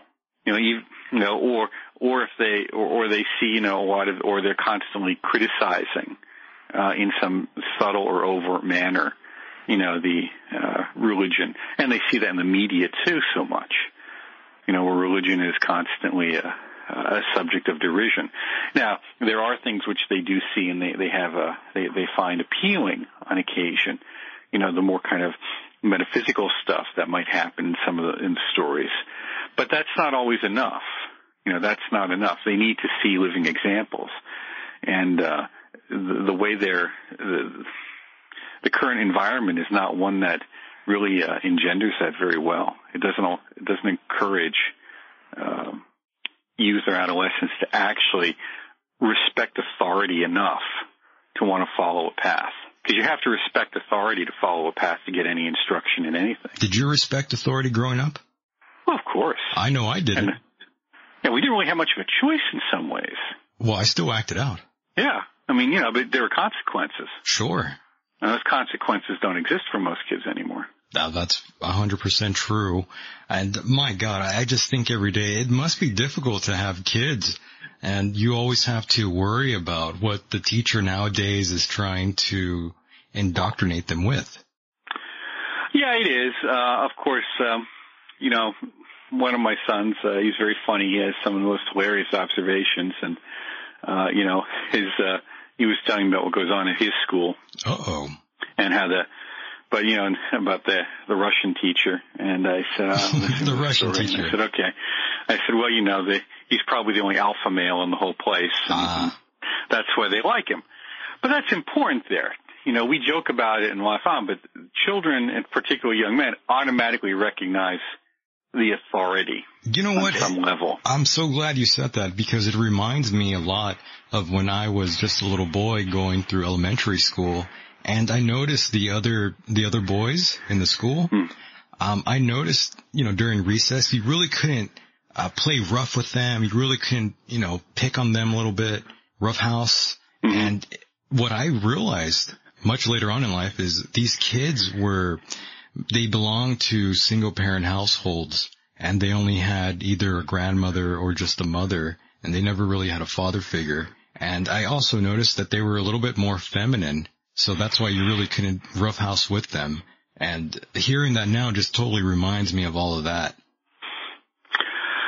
Yeah, I think that you know when we look at you know the the lessons that we're we're, we're teaching our children, they all have a you know good intention, but you know the path to hell is paved with good intentions.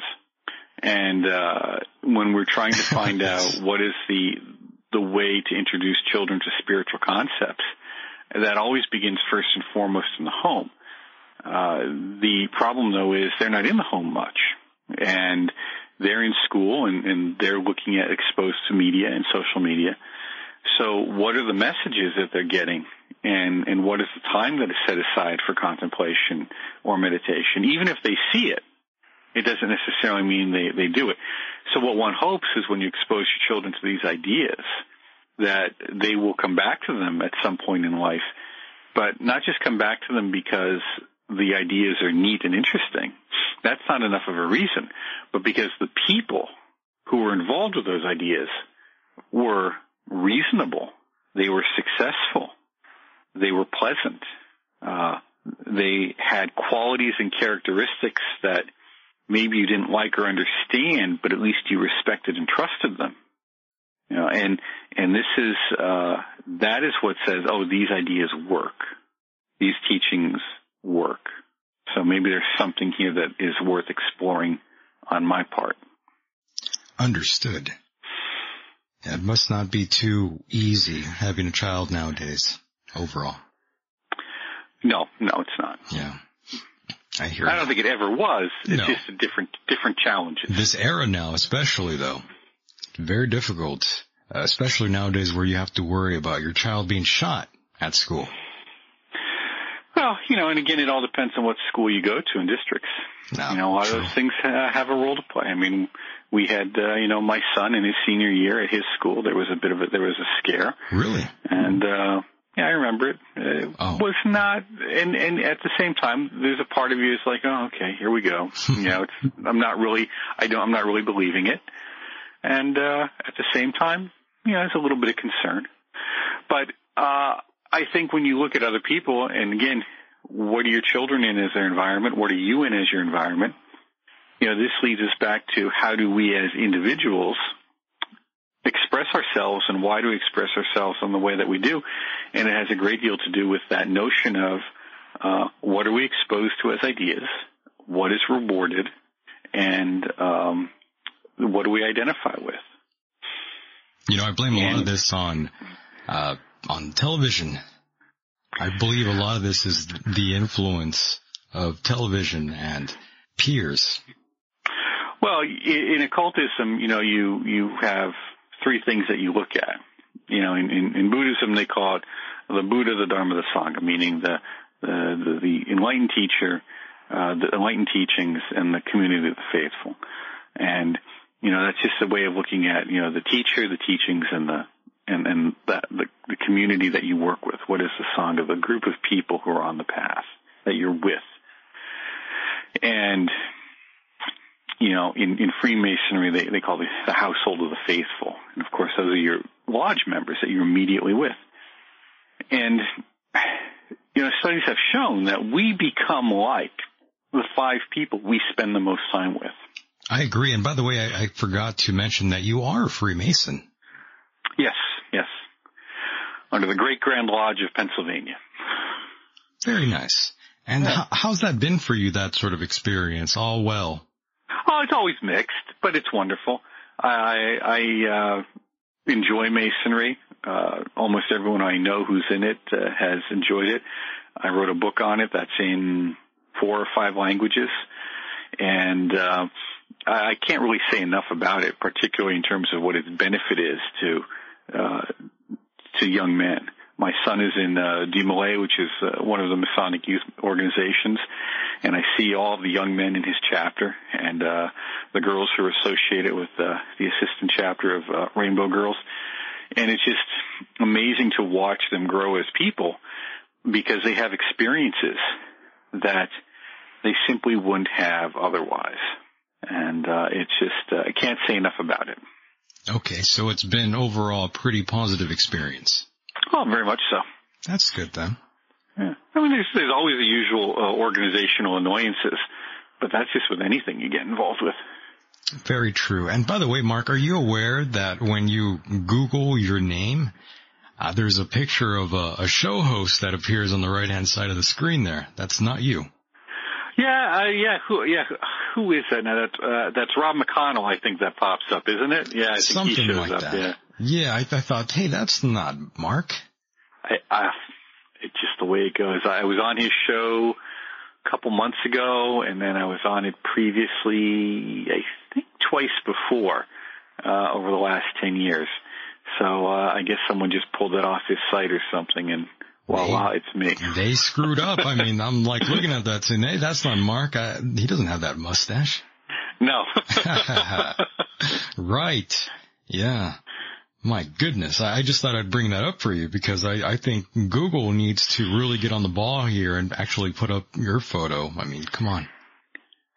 Well, let's keep a little mystery about it, and then uh, Ah, true, then, true. then we'll see. We'll see what stories grow about me over, over the years. Well, I mean, again, this is probably a good thing because then you don't want people going back to when you were in junior high and, uh, you know, bringing up some dirt on you there. Well, that that's an intriguing uh, question. Uh, you know, what, what is it uh, that we have in, in terms of media and access to information and communication, and particularly with regards to uh, you know esoteric and spiritual topics, but primarily uh, those things focusing around you know esoteric leadership. Um, it's very easy now to to go back and, and, and get a lot of information on people for better or worse, so that may or may not be accurate or, or even contextually understood. So it's it's stunning how the um, the internet. Uh, I always say the internet is really just a exteriorization of Yesod. You know, for those who study Kabbalah, Mm. it's just an exteriorization of the the unconscious or the psychic mind. Because it's just this awash, this sea that you can wander and get lost in and, and drown in facts and information and fantasies and, and never achieve anything.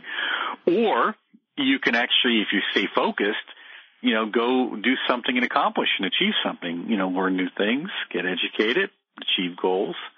Um, it really is a reflection. The internet is really a reflection of the collective consciousness on many levels. And I agree with you 100%. I actually had that named on my Twitter feed.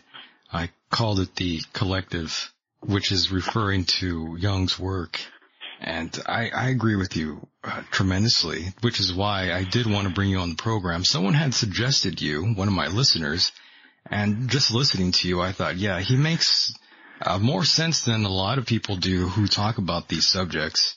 Because Mark, to be 100% honest with you and transparent, I, I normally don't like to speak to too many people that are in this sort of subject matter solely because I think some of them are kind of lost in their own, in their own thoughts in their own world. And they're not Well, really. when you say this subject matter, you mean occultism or? uh, Yeah, in occultism, um, people that are channelers, sometimes I, I just feel that some of them are a little lost in their own uh, perspective worlds and they're not really living in reality at times.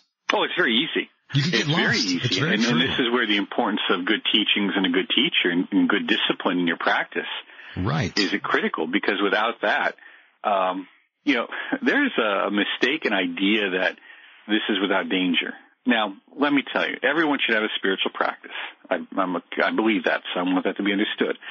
You have to find the practice that's best for you.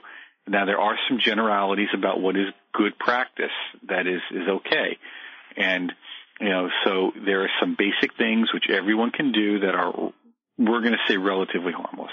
Okay. However, once you start pushing the boundaries of yourself, which is your choice to do or not do, but that depends on the, the, the things you do, the practices you pick, and the, what you want out of it.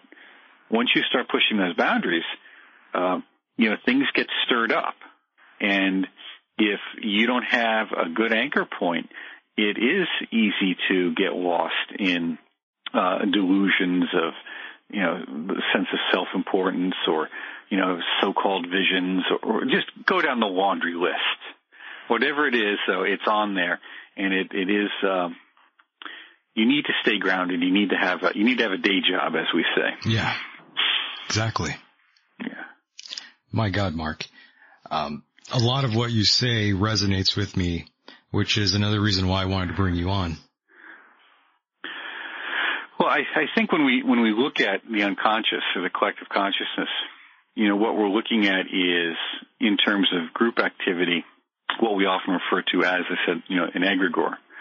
And people ask, what is an egregore? It is just that. It is a social control mechanism. And uh, we encounter these wherever we go. You know, when you go to work, there's a corporate culture. And that corporate culture is essentially a social control mechanism. When you go to a, uh, a religious organization of some kind, it is a denomination and therefore has certain ideas that it holds to, others which it puts aside, and some which it blatantly rejects. Therefore, it is a social control mechanism. Same with politics. Same with all this stuff. Right. And so when we get involved with groups, we have to be aware of that. Often people aren't, or they kind of know it, but it's not explicit. So it's always just something, you know, it's like an itch they can't scratch. It's there and they recognize it, but they don't know what it is. So when we get involved with these things, we say, okay, these are the limitations, but now why do they exist? What's the benefit of these limitations? It's like guide rails on the road. They're a limitation that keep you from going into the crevasse. Okay? You go to a university and you want to get a degree in engineering, there's a limitation on how many art classes you can take. You know, and still graduate in four years with a degree in engineering or something else. So limitations I want to make understood are good. Our whole existence is based on the notion of limit, a foundation of our individualized existence or awareness. That's the basis of our enlightenment. But then from there, you know, what do we get out of these involvements? And politics and religion are the two greatest manipulators of these social control mechanisms or egregores, and with them uh, playing on our essential needs. As we talked about earlier, why do people come into this? Well, they they feel like they want to get something. They want to improve themselves, or they want to expand on their lives, or they want to be helpful. Yeah. They want to have meaning. Money, power, Well, meaning. Uh, Yeah, Right. and, and essentially, your goodwill gets abused. And no good deed goes unpunished, as they say. and at times, it seems that way. Right. And of course, your new book, Egregores, the occult entities that watch over human destiny, definitely pick that up, ladies and gentlemen. Mark is here live and direct, and he's an amazing guest and an amazing author, really. He does a tremendous job. Definitely check out his work. And yeah, Mark, uh, fantastic discussion so far. And again, you know, these are things I don't often like to talk about with certain people because I've noticed lots of individuals out there, even though I get criticized for, um, allegedly uh, I give softball questions, but what people don't understand is that lots of times these guests that I bring on, they get very angry at some of the subject matter I throw them. And sometimes they, um, they get very emotional at times behind the scenes. Well, um, you write a book, you do an interview, you're a semi-public figure. You never know what's going to come your way. You know, it's just the way it is. Yeah. Um, uh, you know, one of the, the things about this topic or any esoteric topic is we're always pushing the margins of reality. We're always, you know, touching on, on, on what is limits, what are boundaries. And, uh, with that, uh, we have to make sure that we have a, a, stable center point, which is, of course, what a good meditative and, and spiritual practice gives us. But also with that common sense, uh, some good reason, you know, and, and reasoning ability and, and logic. Oh boy. Education. Oh boy, common sense. That's something that we see uh, the lack of today in society. Common sense. Well, because the what we do is you see the way these social control mechanisms work, particularly whether it's through advertising uh, or social media platforms or uh, anything, is to trigger an emotional response. We want to bypass your thinking part of your brain, and we want to hit you with the emotional part. We want to trigger that. That's the mind control you talk about in chapter three of your book. Yes, and it, it's just straightforward. I mean, you, we do this all the time with each other. We often just don't recognize it. Yeah, your you thoughts. do that all the time, especially with kids. You know, be Sure. good. You know, or Santa won't bring you blank. Correct. Be good, and Santa will bring you blank. One is a movement away, the other is a movement towards, but the goal is the same: to get the child to act in a particular way. And they're under the belief that if they do that, then Santa will bring them something. Yeah, that award system, the reward Yeah. type uh, deal there.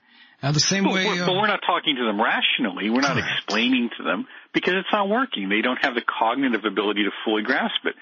But what they do have is a rich emotional ability. So you're hooking into that.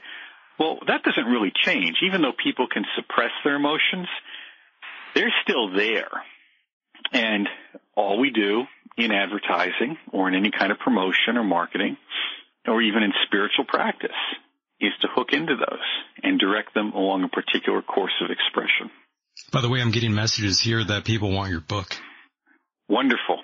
Uh, they're really liking it, which is again fantastic. And mind control through media is something that I always talk about, and I credit that to going back to going back to just the earliest of times when potions and uh, that sort of thing was going on through the ancient times, and of course through Joseph Mengele, who I credit a lot to lots of mind control tactics um, which we see time and time again, even through the media. Uh, I always say the media is what really controls the the masses. Those who go to work their nine to five jobs and they're content with their TV dinners. That's all they care about. Well, it, and it's difficult to care about much else because increasingly the, the, the financial pressures on, of such are so crushing Right. That's another. that, you know, when, when your, when your health insurance costs more than your mortgage, um, you know, that's, that's a crushing responsibility. Oh yeah. and and you know of course you know universities are just you know these ridiculous cash machines you know charging forty thousand dollars a year or more fifty thousand dollars a year and that doesn't even include dorm you know you have a some of them are upwards to seventy and eighty thousand a year so you know this the this social structure that many people encounter uh is is geared towards a kind of treadmill existence. Now, it always was. I think that needs to be made clear. It always was. But what we're seeing now is it is harder to get off it and just live something that represents a uh, a satisfied life. And, and what am I what I mean by that is, you know, there was a time when you could pretty much just, you know, get up and leave and go over the hill or there was some place you could go somehow, some way or, you know, jump a ship and, and end up somewhere else. Things are so interconnected now technologically that it is very difficult to get out of the web outside of the system. The matrix system. Yeah. Yeah. It's true. It, it is really true. And again, it makes me really worry a little bit about the next coming wave of humans that are going to be introduced to this planet and they'll be basically victims of this sort of society where you get in trouble for something you did years ago that does not reflect on the character that you uh, grew to be. Well, I understand that concern. However, that is all completely contingent upon things technologically uh, staying the same or getting better, and that is contingent upon uh, a lot of resource and political issues. Uh, you know, things change. They and do. Complex systems break, and they break easily. By the way, Mark, are you cool with taking a call? Oh, sure. Let's go. Okay, well, if anybody wants to call in, that number, for those who are listening, that number is 760-332-8724. One more time, 760-332-8724 or on Skype. End of days, Mike. Uh, please go ahead and call in now if you want. Uh, go ahead, Mark. I'm sorry about that. No, it's great. I hope we get some uh, callers. It'd be wonderful. Or maybe send you an email or a text message. And uh, one of the things that we look at, particularly when we're involved, I tell folks in organizations, is, is always look at, you know, what is your reason for joining, and what is it that you you hope to get out of it, and always remember that. Always write it down. And if at some point you think that this organization is taking up too much of your your energy and your time, it's too dominating, and usually by that I would mean a religious or a spiritual or a uh, political activity. Because as I said earlier, they're the ones that tend to be the most insidious, the most all-consuming. You know, the, the PTA can take a lot of time, but it doesn't consume your your, your life in the same fashion.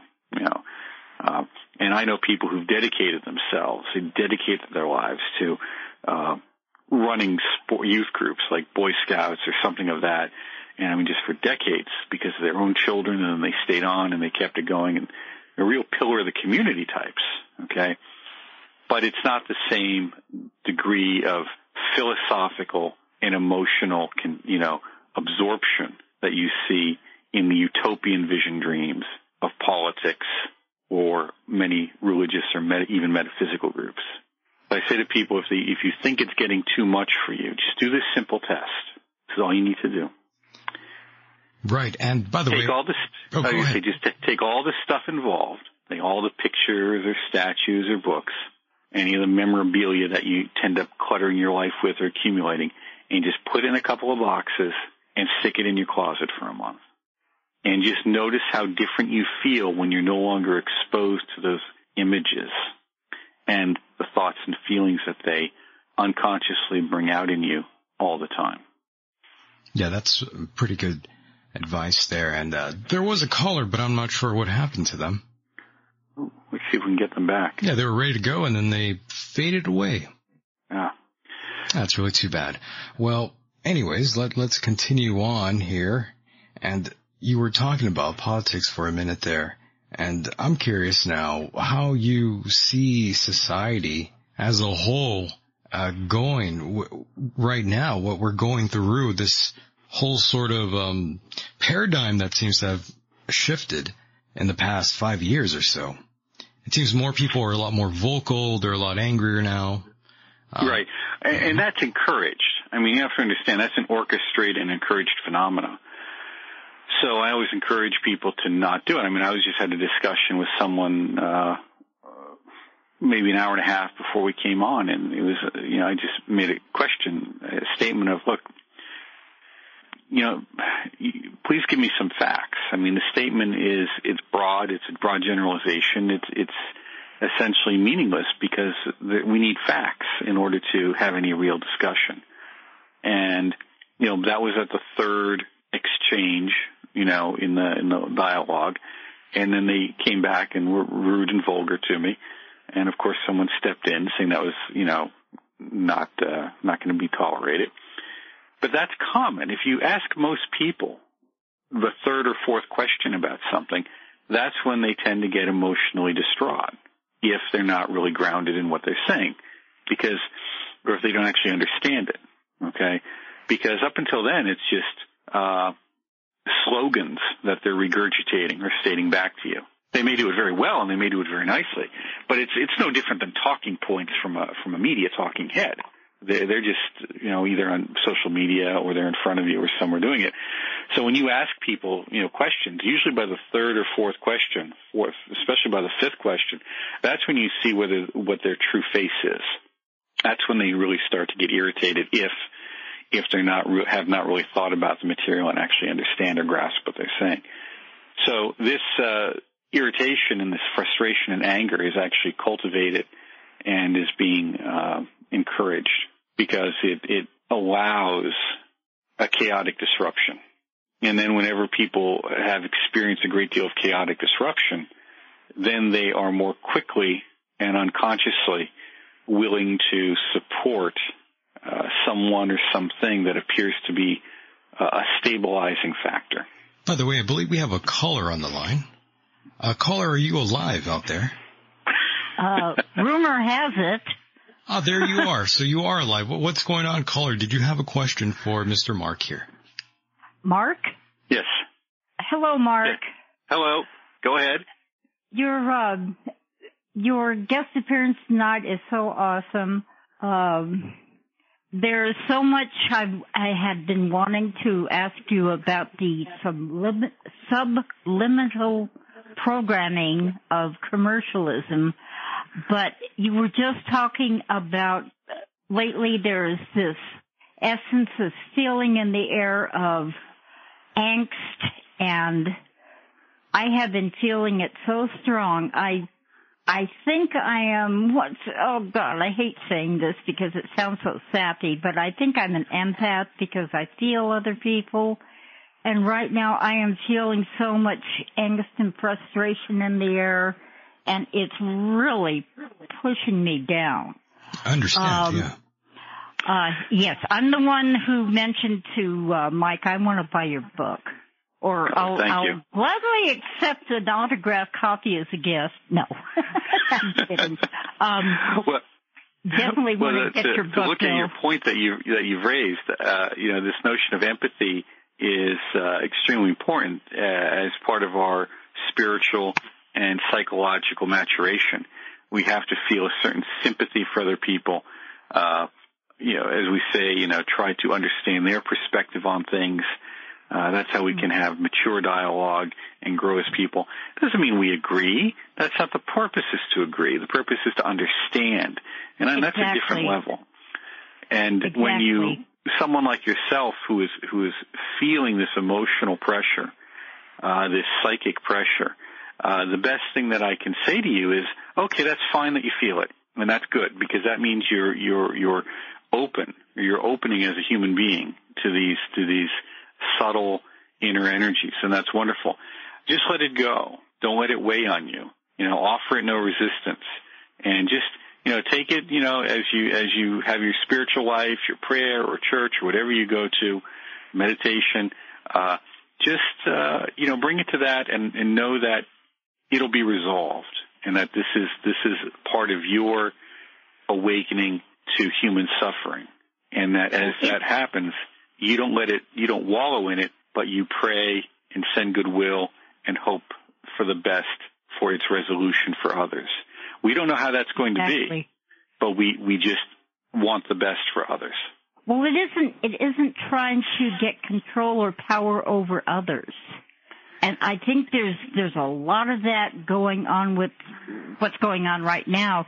It's, there is so much panic because the loss of control on in some aspects is really heavy and there is that grabbing. I'm losing control and i need to control something. I need to control you. And no you don't need to control anything but your own life well, and that's not, it. I'm and not, that's not you specifically, but you gen, uh, gen, generically. Well, yes, and that's that's my point is that if you if you take these feelings into your into your spiritual practice, that is the only thing you can control is your own life. And that's why I say it to you because you may very well do this, but there may be other people listening out there who who haven't done that yet. And and so they're feeling out of control. Uh, and they, they want to stop, but they want to reach out and, and, and turn the volume down on society. But the reality is we can't do that. We can't turn the volume down on society. What we can do is not let the volume affect us in a negative way and true, and do but- our best to to be good examples of of someone who is you know kind but uh, compassionate but not in a in a stupid way you know in a in a, in an intelligent way And a, not in And- a sappy way. Yeah, and and at the same time, you know, is is uh, reliable and honest and true, and all those good qualities that uh, you know different philosophical and religious systems are, are telling us to uh, to to inculcate and to develop. Just be a good example, and that's all we can do.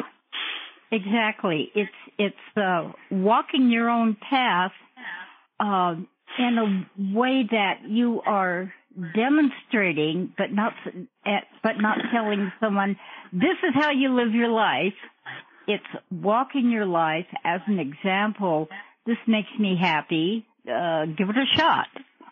Yeah, that's following your cosmic true will, uh, going through what you perceive as right and meaningful to you. Right. Would you agree with that? But Mark? I'm just That that's really all we can do, right. and um, to What what I wanted to ask you though is when I am getting these, uh, uh, there's a lot of, ne- lot of negativity I'm feeling bouncing back and forth, and there are a couple are kind of directed to me, and I know better, but at the same time, I'm, oh God, um, I'm not as advanced at you as, as you apparently, but, and I know it's just send them love back, but sometimes it really hurts. And sometimes you want to smack them back, and I know that's just gonna set up a great big old smackdown cage fight, and I don't want that. Well, it, you know, often we have to accept the fact that um, some people, for reasons we don't understand, uh, may think ill of us, Exactly. Uh, yes. and that's but that's just okay. I, I you know. know, you just you don't. You, it, they, it's just the way it is. You can't change them. Um, it'd be you nice if you could, but you can't. So we, we just have to. We just have to ignore it.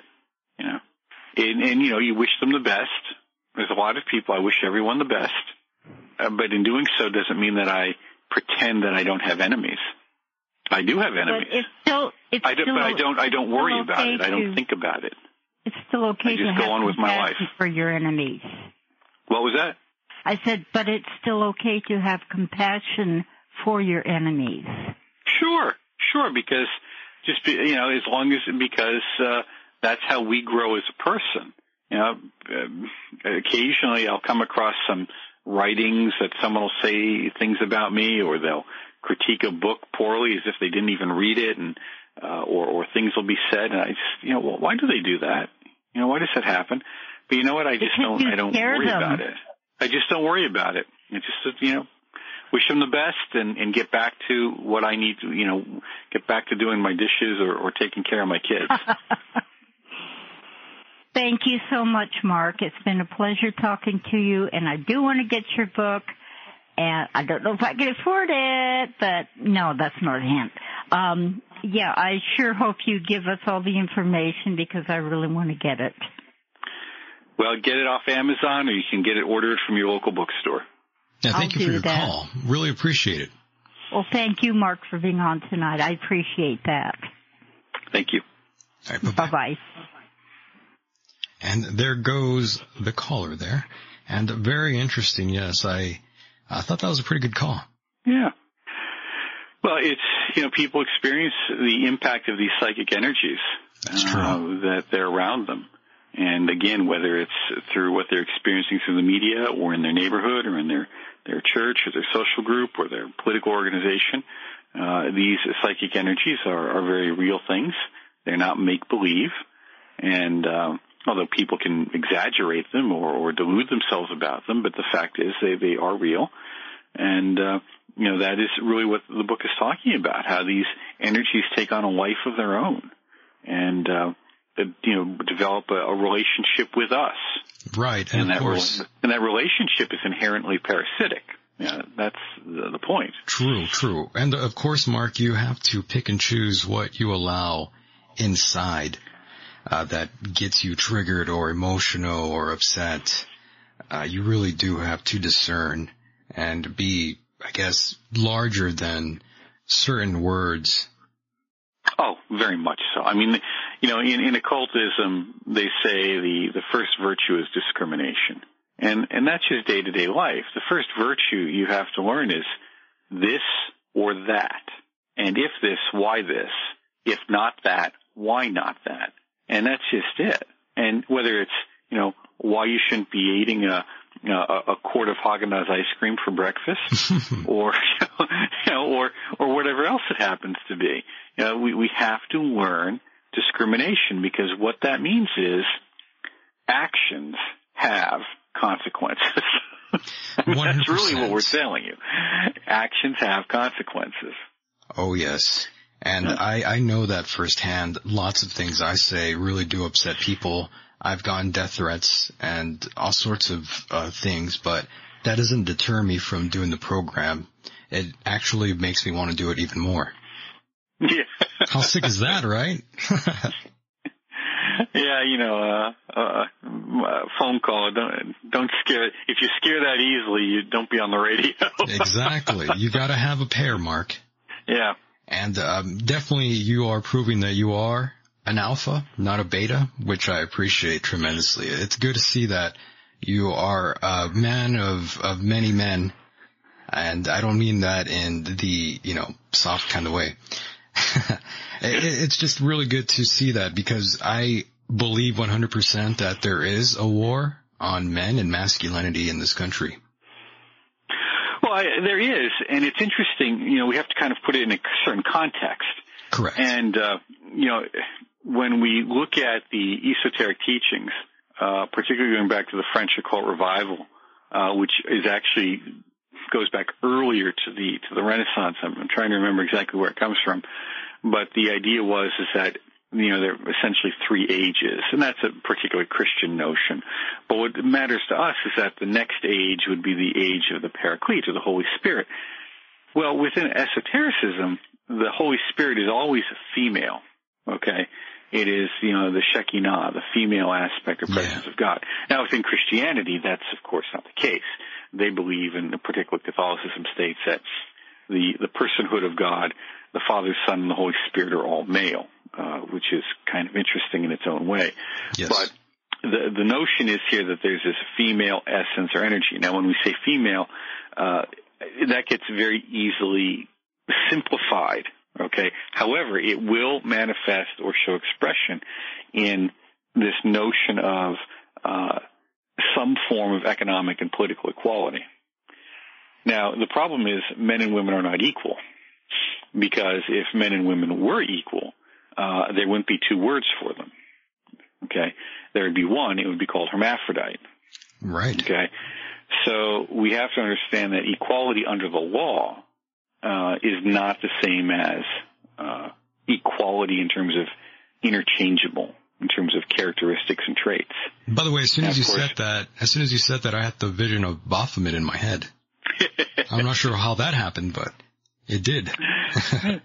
Well, it comes from the same period. You know, Eliphas Levi was talked a great deal about this, the age of woman, and this was wonderful because uh, what it means is that the we're seeing a certain uh, equalizing of the disparity that existed, but a lot of that equalizing is also possible because of technological advances, which is of course a good thing. right. Um, at the same time, what we're seeing is uh, not so much an expression of what it means to be a woman as much as an attempt to negate what it means to be a man. So we're seeing this strange uh, phenomena taking place where uh, there is a strong denigration of uh, what does it mean to be a man or masculinity. And that's always been questionable because, of course, the idea of man and woman in terms of archetypal qualities has always been terribly simplified. You know, it's terribly uh, two-dimensional. Right. So trying to bring some subtlety and complexity to this of, is, is difficult. Now, I, and, and I see it all the time. I said, I, I tell my kids, I don't care what you get told. I'm going to tell you, first of all, all women want an alpha male. That means they want someone who's going to achieve. Right. So get that understood. Secondly, they all want a gentleman. So hold the door, say please and thank you, and show common courtesies and manners. So if you do that, you're already ahead of the game.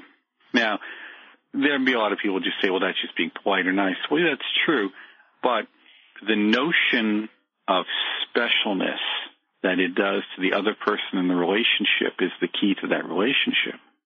You see, everything involves around you or the person you're dealing with, whether it's the spouse or the client or the child or, or even each person that forms a mass of people in your audience is feeling special. That's why as a speaker, when you address a live audience, you look at individual people in the audience because then they feel special.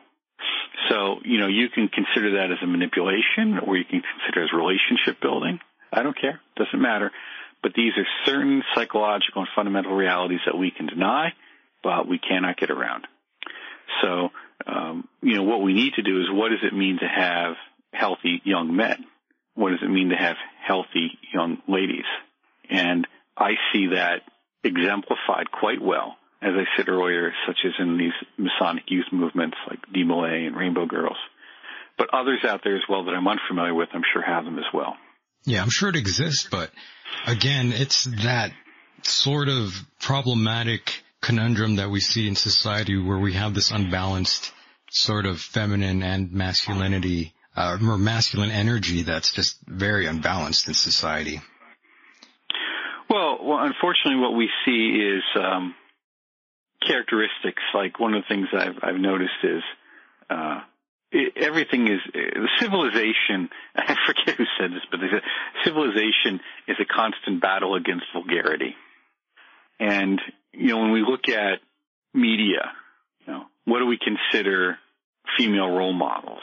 Okay, uh, they're basically a mirror image of male role models.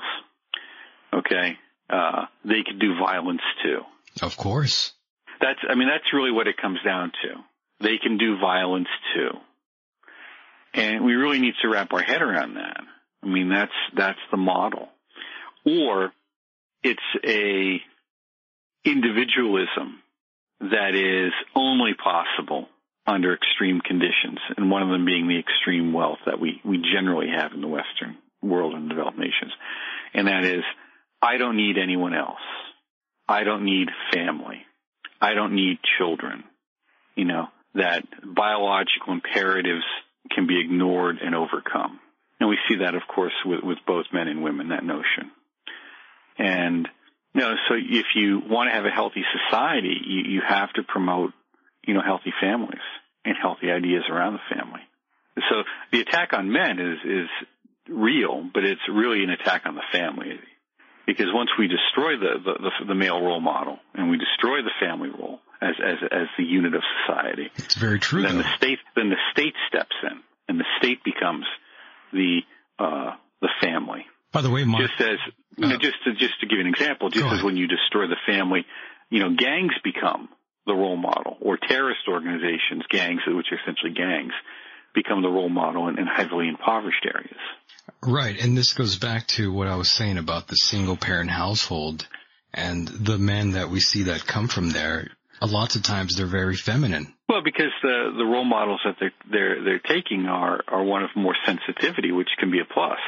They're more open to others. They're more sensitive to others, and but that is also can be used against them. But you uh, definitely if need, they, you if they definitely don't need know that. how to adequately stand up for themselves. Right, that's why Uh, you need that male figure growing up. You need, you yearn for the father. Right, rather than not being victimized or expecting, you know, the, you know, mommy state or uh, someone's going to step in. Uh, it's really how we learn to deal with force and violence is extremely important. Um, because if we, if we don't learn to deal with it, uh, growing up, then we have false notions of, of what it's all about. And, um, you know, there's a, just as there's a profound fear of violence, we also have a fascination with it. I mean, it's ironic how we have these, we have no, no gun zones around schools as if that's actually going to work. Uh, we have, uh, no, um, zero tolerance policies on the most ridiculous things. Okay. But the media the, that we're fed and, and that people go into, whether it be video games or television or particularly Netflix. I mean, Netflix is just nothing but one dystopian fantasy after another for the most part. Right. And not exclusively, but if we look at a lot of it, it is. Um, and you look at the whole lineup, much of it is is geared around violence. We are very, uh, we are a very violent sort of uh, culture, and I agree. Some of the most highest rated, I guess, podcasts are about crime and murder. So I agree 100%. That kind of says a lot about who we are.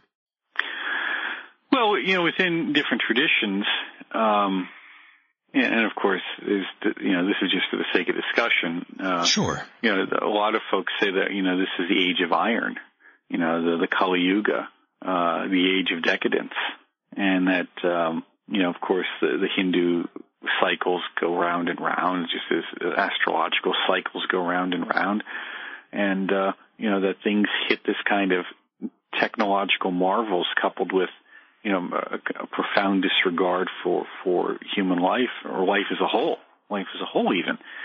And, um, you know, and that's, that's a sign of, of, uh, again, of decadence on, on a spiritual level. I think there's some truth to that. Uh, of course, these cycles are massive in scale, so it would be uh, foolish to think that this is a sudden phenomena that just came upon us. It's something that's been in motion for uh, thousands of years, if not sub-cycles thousands of years, larger cycles tens of thousands of years, if not more. Yeah, it's a cycle that we see. I like to, uh, you know, I like to say that man is wolf to man, ultimately. Well, that's nature, though. I mean, nature is red in tooth and claw, and, and we're so blessed, so amazingly blessed with, um, not having to, you know, kill our own animals from, to, for food. Uh, we're so blessed with the great uh, technology that we have that shelters us and allows us to communicate here, yeah. you know, across 3,000 miles, uh, well, uninterfered. That, yeah, the fact that we have speech is a miracle all in itself. Yeah. So I think that we have to recognize that just as civilization is, is as I said, this battle against vulgarity, uh, one of the things that is also a battle against in that vulgarity, we're also mean against crudeness and violence itself. We're constantly trying to refine ourselves away from, you know, extreme violence. And, and part of that is, uh, you know, nature is essentially violent. We don't like to, to admit that. We, because we want to believe that there is this kind and loving God out there that has made everything and that, um, there's this kind and loving God that somehow everything's going to be all right, that it, that there's an under, a reason why things are the way they are. And that's a, that is a, a uniquely uh, kind of Western view. I mean, that's a monotheistic view. You, you don't see that in Taoism. That's you don't true. see that in, in Hinduism. You don't see that in Buddhism. Yeah, that comes from you the West. Yeah.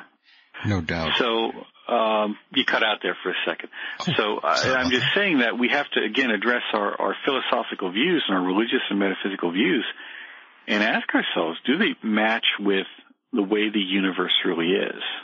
Now, this is not to demean or diminish the importance of uh, love and compassion, not in the least. In fact, it may even make them more important, and empathy more important. It's just saying that um, a lot of the views that we have, we have them because we can afford them, and uh, this includes false notions about other traditions. I remember having uh, a Lama, Tibetan Lama, uh, say to me several years ago, when he was staying with my wife and I for a presentation. And he's talking about as a child, uh, his mother uh, had said that uh, when she was young, she was talking to a lama who grew up on the, the frontier with China. And she was talking to him and she was surprised that he knew so much about weapons and fighting. He said, but you're a monk. How do you know about fighting? He said, well, on the frontier there, he goes, everyone knows about weapons just be glad that you grew up in a place where you don't have to. And we need to really wrap our heads around that. That, you know, we, we're really very fortunate that we can have these wonderful wooden buildings with big glass windows and big glass doors and all sorts of things that, uh, instead of having to live in, you know, castles. Right. We do have that. We do have yeah. that notion, the false sense of the, the real, the real false sense of security, which is really not how it truly is. Well, that's correct. There's a false sense of security and a false sense of continuity and a false sense of permanence. Now, when we look at the media, in particular a lot of these dystopian fantasies that are projected, they're kind of a way of the unconscious breaking through and reminding us that things aren't permanent and that things can change radically and quickly overnight even. Uh, so that's part of, you know, their function on a, on a psychological level. Okay. They, I mean, every, all these things are multi, multifunctional. They're not singular. Uh, but what we as individuals can do is, uh, again, try to extract ourselves from these collective fantasies because they're so subtle. They're wonderfully subtle and just begin to see life as it is, see ourselves as we are, uh, grasp uh, our direction and our purpose and our aspirations and take them into our, our journey, our path, and uh, learn how to work well with others, learn how to play well with others, but not be subsumed or dominated by others or collective relationships. I agree. This is why I always say don't let your emotions get too ahead and a hold of your entire existence and really discern what really sets you off. And on a side note, Mark, since we've been talking about politics a little bit here, um, I thought it'd be interesting to ask your opinion if you believe any of the top level politicians in power uh, study and practice the left-hand path to a certain degree. Well, I think we need to define what the left-hand path is, and there's there's two definitions of that. Um, one of them, which is what would be the common notion of are are these politicians involved in what we think of as diabolic magic? That would be one definition of the left-hand path. Hmm. Uh, the other definition is not so uh, uh, black and white. Right, right. Okay. And uh, so we, we have to make that very clear that we're using a very narrow, I'm going to answer that question along a very narrow lines, which would not fit in well with some other traditions. So Sure. Uh, I would say that, look, it, it, when you are involved in this obsessive power grab without any concern for truth, just your own stabilization of power, without concern for the effects of society or others, then you are de facto involved in that. It doesn't matter what you wear, what books you read, or what you do. Your whole temperament, your whole inner energies are geared towards uh, something essentially materialistic and self-centered, no matter how, you know, and and no matter what metaphysical beliefs you may have around it. So um, there you have it. I mean, people want to think of these so-called, you know, whether it's great spiritual masters or saints. Uh, you know, they, they all have these archetypal notions of how they want to imagine them, and they're not that way, most of them. And they have the same notion about how they want to think of as these archetypal, you know, diabolic politicians, literally diabolists, you know, devil worshipping or evil worshipping, you know, uh, folks of some kind. And they're not like that. Yeah, it's a little too far. Yeah, I mean, they don't have to. That's that. I mean, that that's almost for the amateur, you know, to have to do that in some ways. I'm not going to say it may not happen or it doesn't happen, but I can't tell you Look, I mean, uh, the joke, uh, you know, the joke we, uh, we said to a couple friends is, look, I'm not going to sit here and tell you that Hillary Clinton gets up every morning and has a, a blended baby Slurpee for breakfast. okay. But I honestly wouldn't be surprised if she did. I, I'm serious. I don't blame I'm not going to say it happens, but I wouldn't be surprised. I just won't be because they're asking me why. Because I've been around enough people and seen enough depravity. As much as really good stuff too. I've seen wonderful aspects of humanity, but I've seen a lot of depravity as well. I said it just wouldn't surprise me. Who it surprises is the, the people in the middle, the so-called middle class virtues and middle class values that keep society stable. You know, they're they're they're like the uh, uh, and they work Is that's that's who he he uh, uh, based it upon. You know, it, it's the folks who reside in the Shire, you know, from Lord of the Rings, you know, the Shire folk. Yeah. I mean, they're wonderful people, they're nice, but they really don't know what's going on outside their world.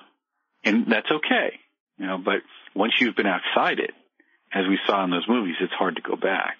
And that's what happens when people get involved in the paranormal or in spirituality of any kind or any of these things. Once you hit the liminal and you start dealing with it on a regular basis or different practices, it it can be very difficult to go back to that existence, and you have to find a way to stabilize it so you don't go off the edge. But some people who do find a way to stabilize it, for better or worse, uh, in, in this case, we'll talk about it for worse. All of their energies are driven towards these, this essentially the, the accumulation of power as a means and an end. Right. If you want to stay in chaos, you got to be tough. That's exactly it. You've got to be incredibly, incredibly tough. And what we're seeing in the political systems and through the creation of a, an intelligence state, and not only just a, a surveillance state and, and, and worldwide surveillance apparatus, is the enclosure or you know for constricting of people to try and keep that under control. But uh, again, you know, who is watching the watchers? Right. Of course, your book is Egregores, the occult entities that watch over human destiny. Get that book now. Mark is here live and direct. And we are coming to a close on the interview here, Mark. I really hate to do that since we've been having such a great discussion here.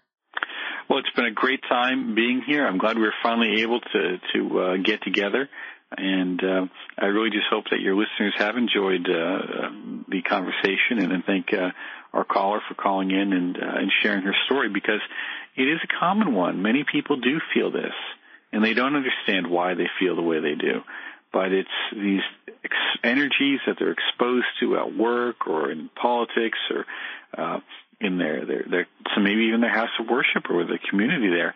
Uh, they may not necessarily be in their best interest. So it's good that they find a way to examine their life, examine their relationships, bring some order to it that's good for them and that's of their decision. And, and that's really what the book was all about. Now we've talked about some great stuff here, you know, and some speculative things, but those are beyond our control. The book is really about identifying what is within our control and, and taking it. I agree. And again, Mark, we are definitely closing up here, but I want you to feel free to plug anything you'd like, your website and how people can contact you. And of course, any final words you'd like, please feel free now. The stage is yours just feel free to contact me at the Institute for Hermetic Studies and just type that into Google. It'll show up. Or my name, of course, that'll show up as well. Uh, the book, of course, can be bought directly from the publisher, from your local bookstores or Amazon. And I just tell everyone, my best advice to you is find a good spiritual path and practice daily for yourself. And find it, cultivate it, nurture it, and allow it to be something that reveals to you who you are and a way to bring that into its fullness and expression in your life so that your life really is your own. Amazing. Well, thank you, Mark, for being a part of the program. It's been a complete honor and pleasure to finally get you in here, and we'll definitely have to do it again in the near future. Thank you very much. All right, Mark Mahalo. Have a good night. Take care. And there he goes, Mark Stavish, a great, great guest, and my God, what a week it's been. It's really fun. This, this entire week I've really been flirting with the idea in my mind if I want to do this program at least three times a week. And I, you know, I'm starting to feel uh, the need to really do that sort of thing. I would love to do that. Perhaps I'll do that within a week or so from now. I'll try to get into that more so. And of course, during the week, someone else didn't really have such a great week. That would be Amy Schumer back in the pig pen. And I'm glad to see that happen right there back to where she needs to be. And of course, I want to thank all the great international listeners out there, those in the UK, Germany, Canada, India, Poland, and the great folks out there in Australia. I really do appreciate all the support and love I get from all of you out there. It's really amazing. I would like to thank everyone out there who donates to the program. And if you want to help fund the program, please go to michaeldecon.com and click the little donate button there. Any amount is great, and I'd really appreciate that. Now tonight we may not have found every answer we seeked for. However, we further connected the pieces to the cosmic puzzle board. I'm Michael Decon. Thank you for listening. And with that said, The world is a mysterious place and life itself is a mystery. Until next time, good night everybody.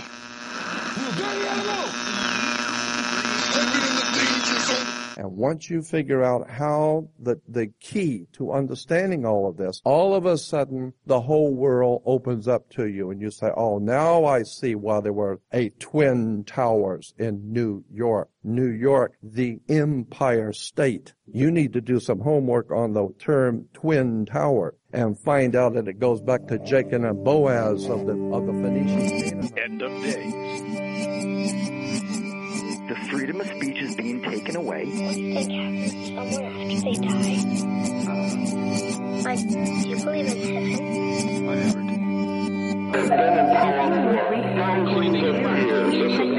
I never did. Was it 1997, Michael? Anil?